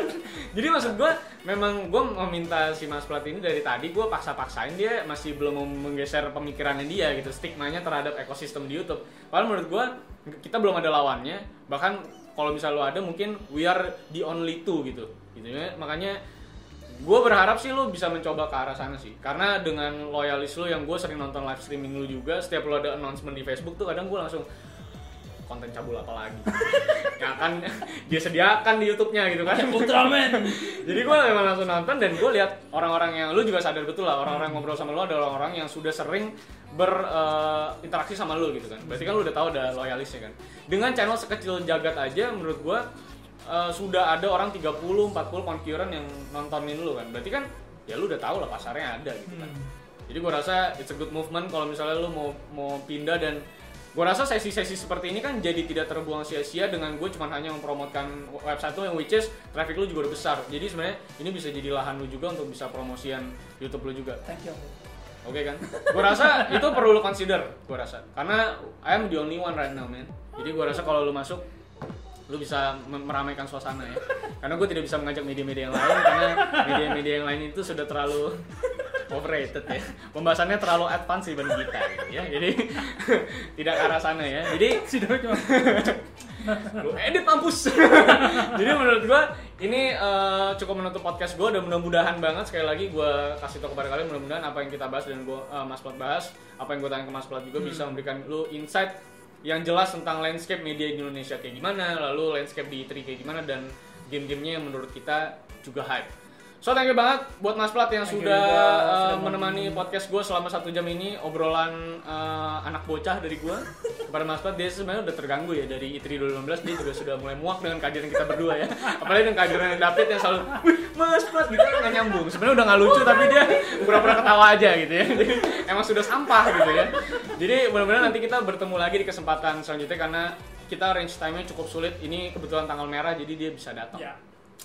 Jadi eh, silakan follow eh, Mas Plat di Instagram lo Mas Plat Tadi dus. Pladidus. Emang namanya nggak ada lagi Eh, men, iya, kecuali dia doang. Dan silakan kunjungi Jagat Play. Kalau misalnya kalian mau bacain artikel-artikel tentang game itu biasanya lu kalau mau baca artikel dia silakan minum kopi dulu yang banyak karena itu sekitar 8 halaman review dari dia ya. Segitunya. Gua kadang kalau baca artikel dia juga kadang otak gua sedikit bocor dan berdarah gitu ya. Jadi itu aja yang bisa gue sampaikan kepada kalian. Kalau lu nonton video gua 8 menit, 10 menit selesai, enggak dia enggak, itu pasti lama men ya.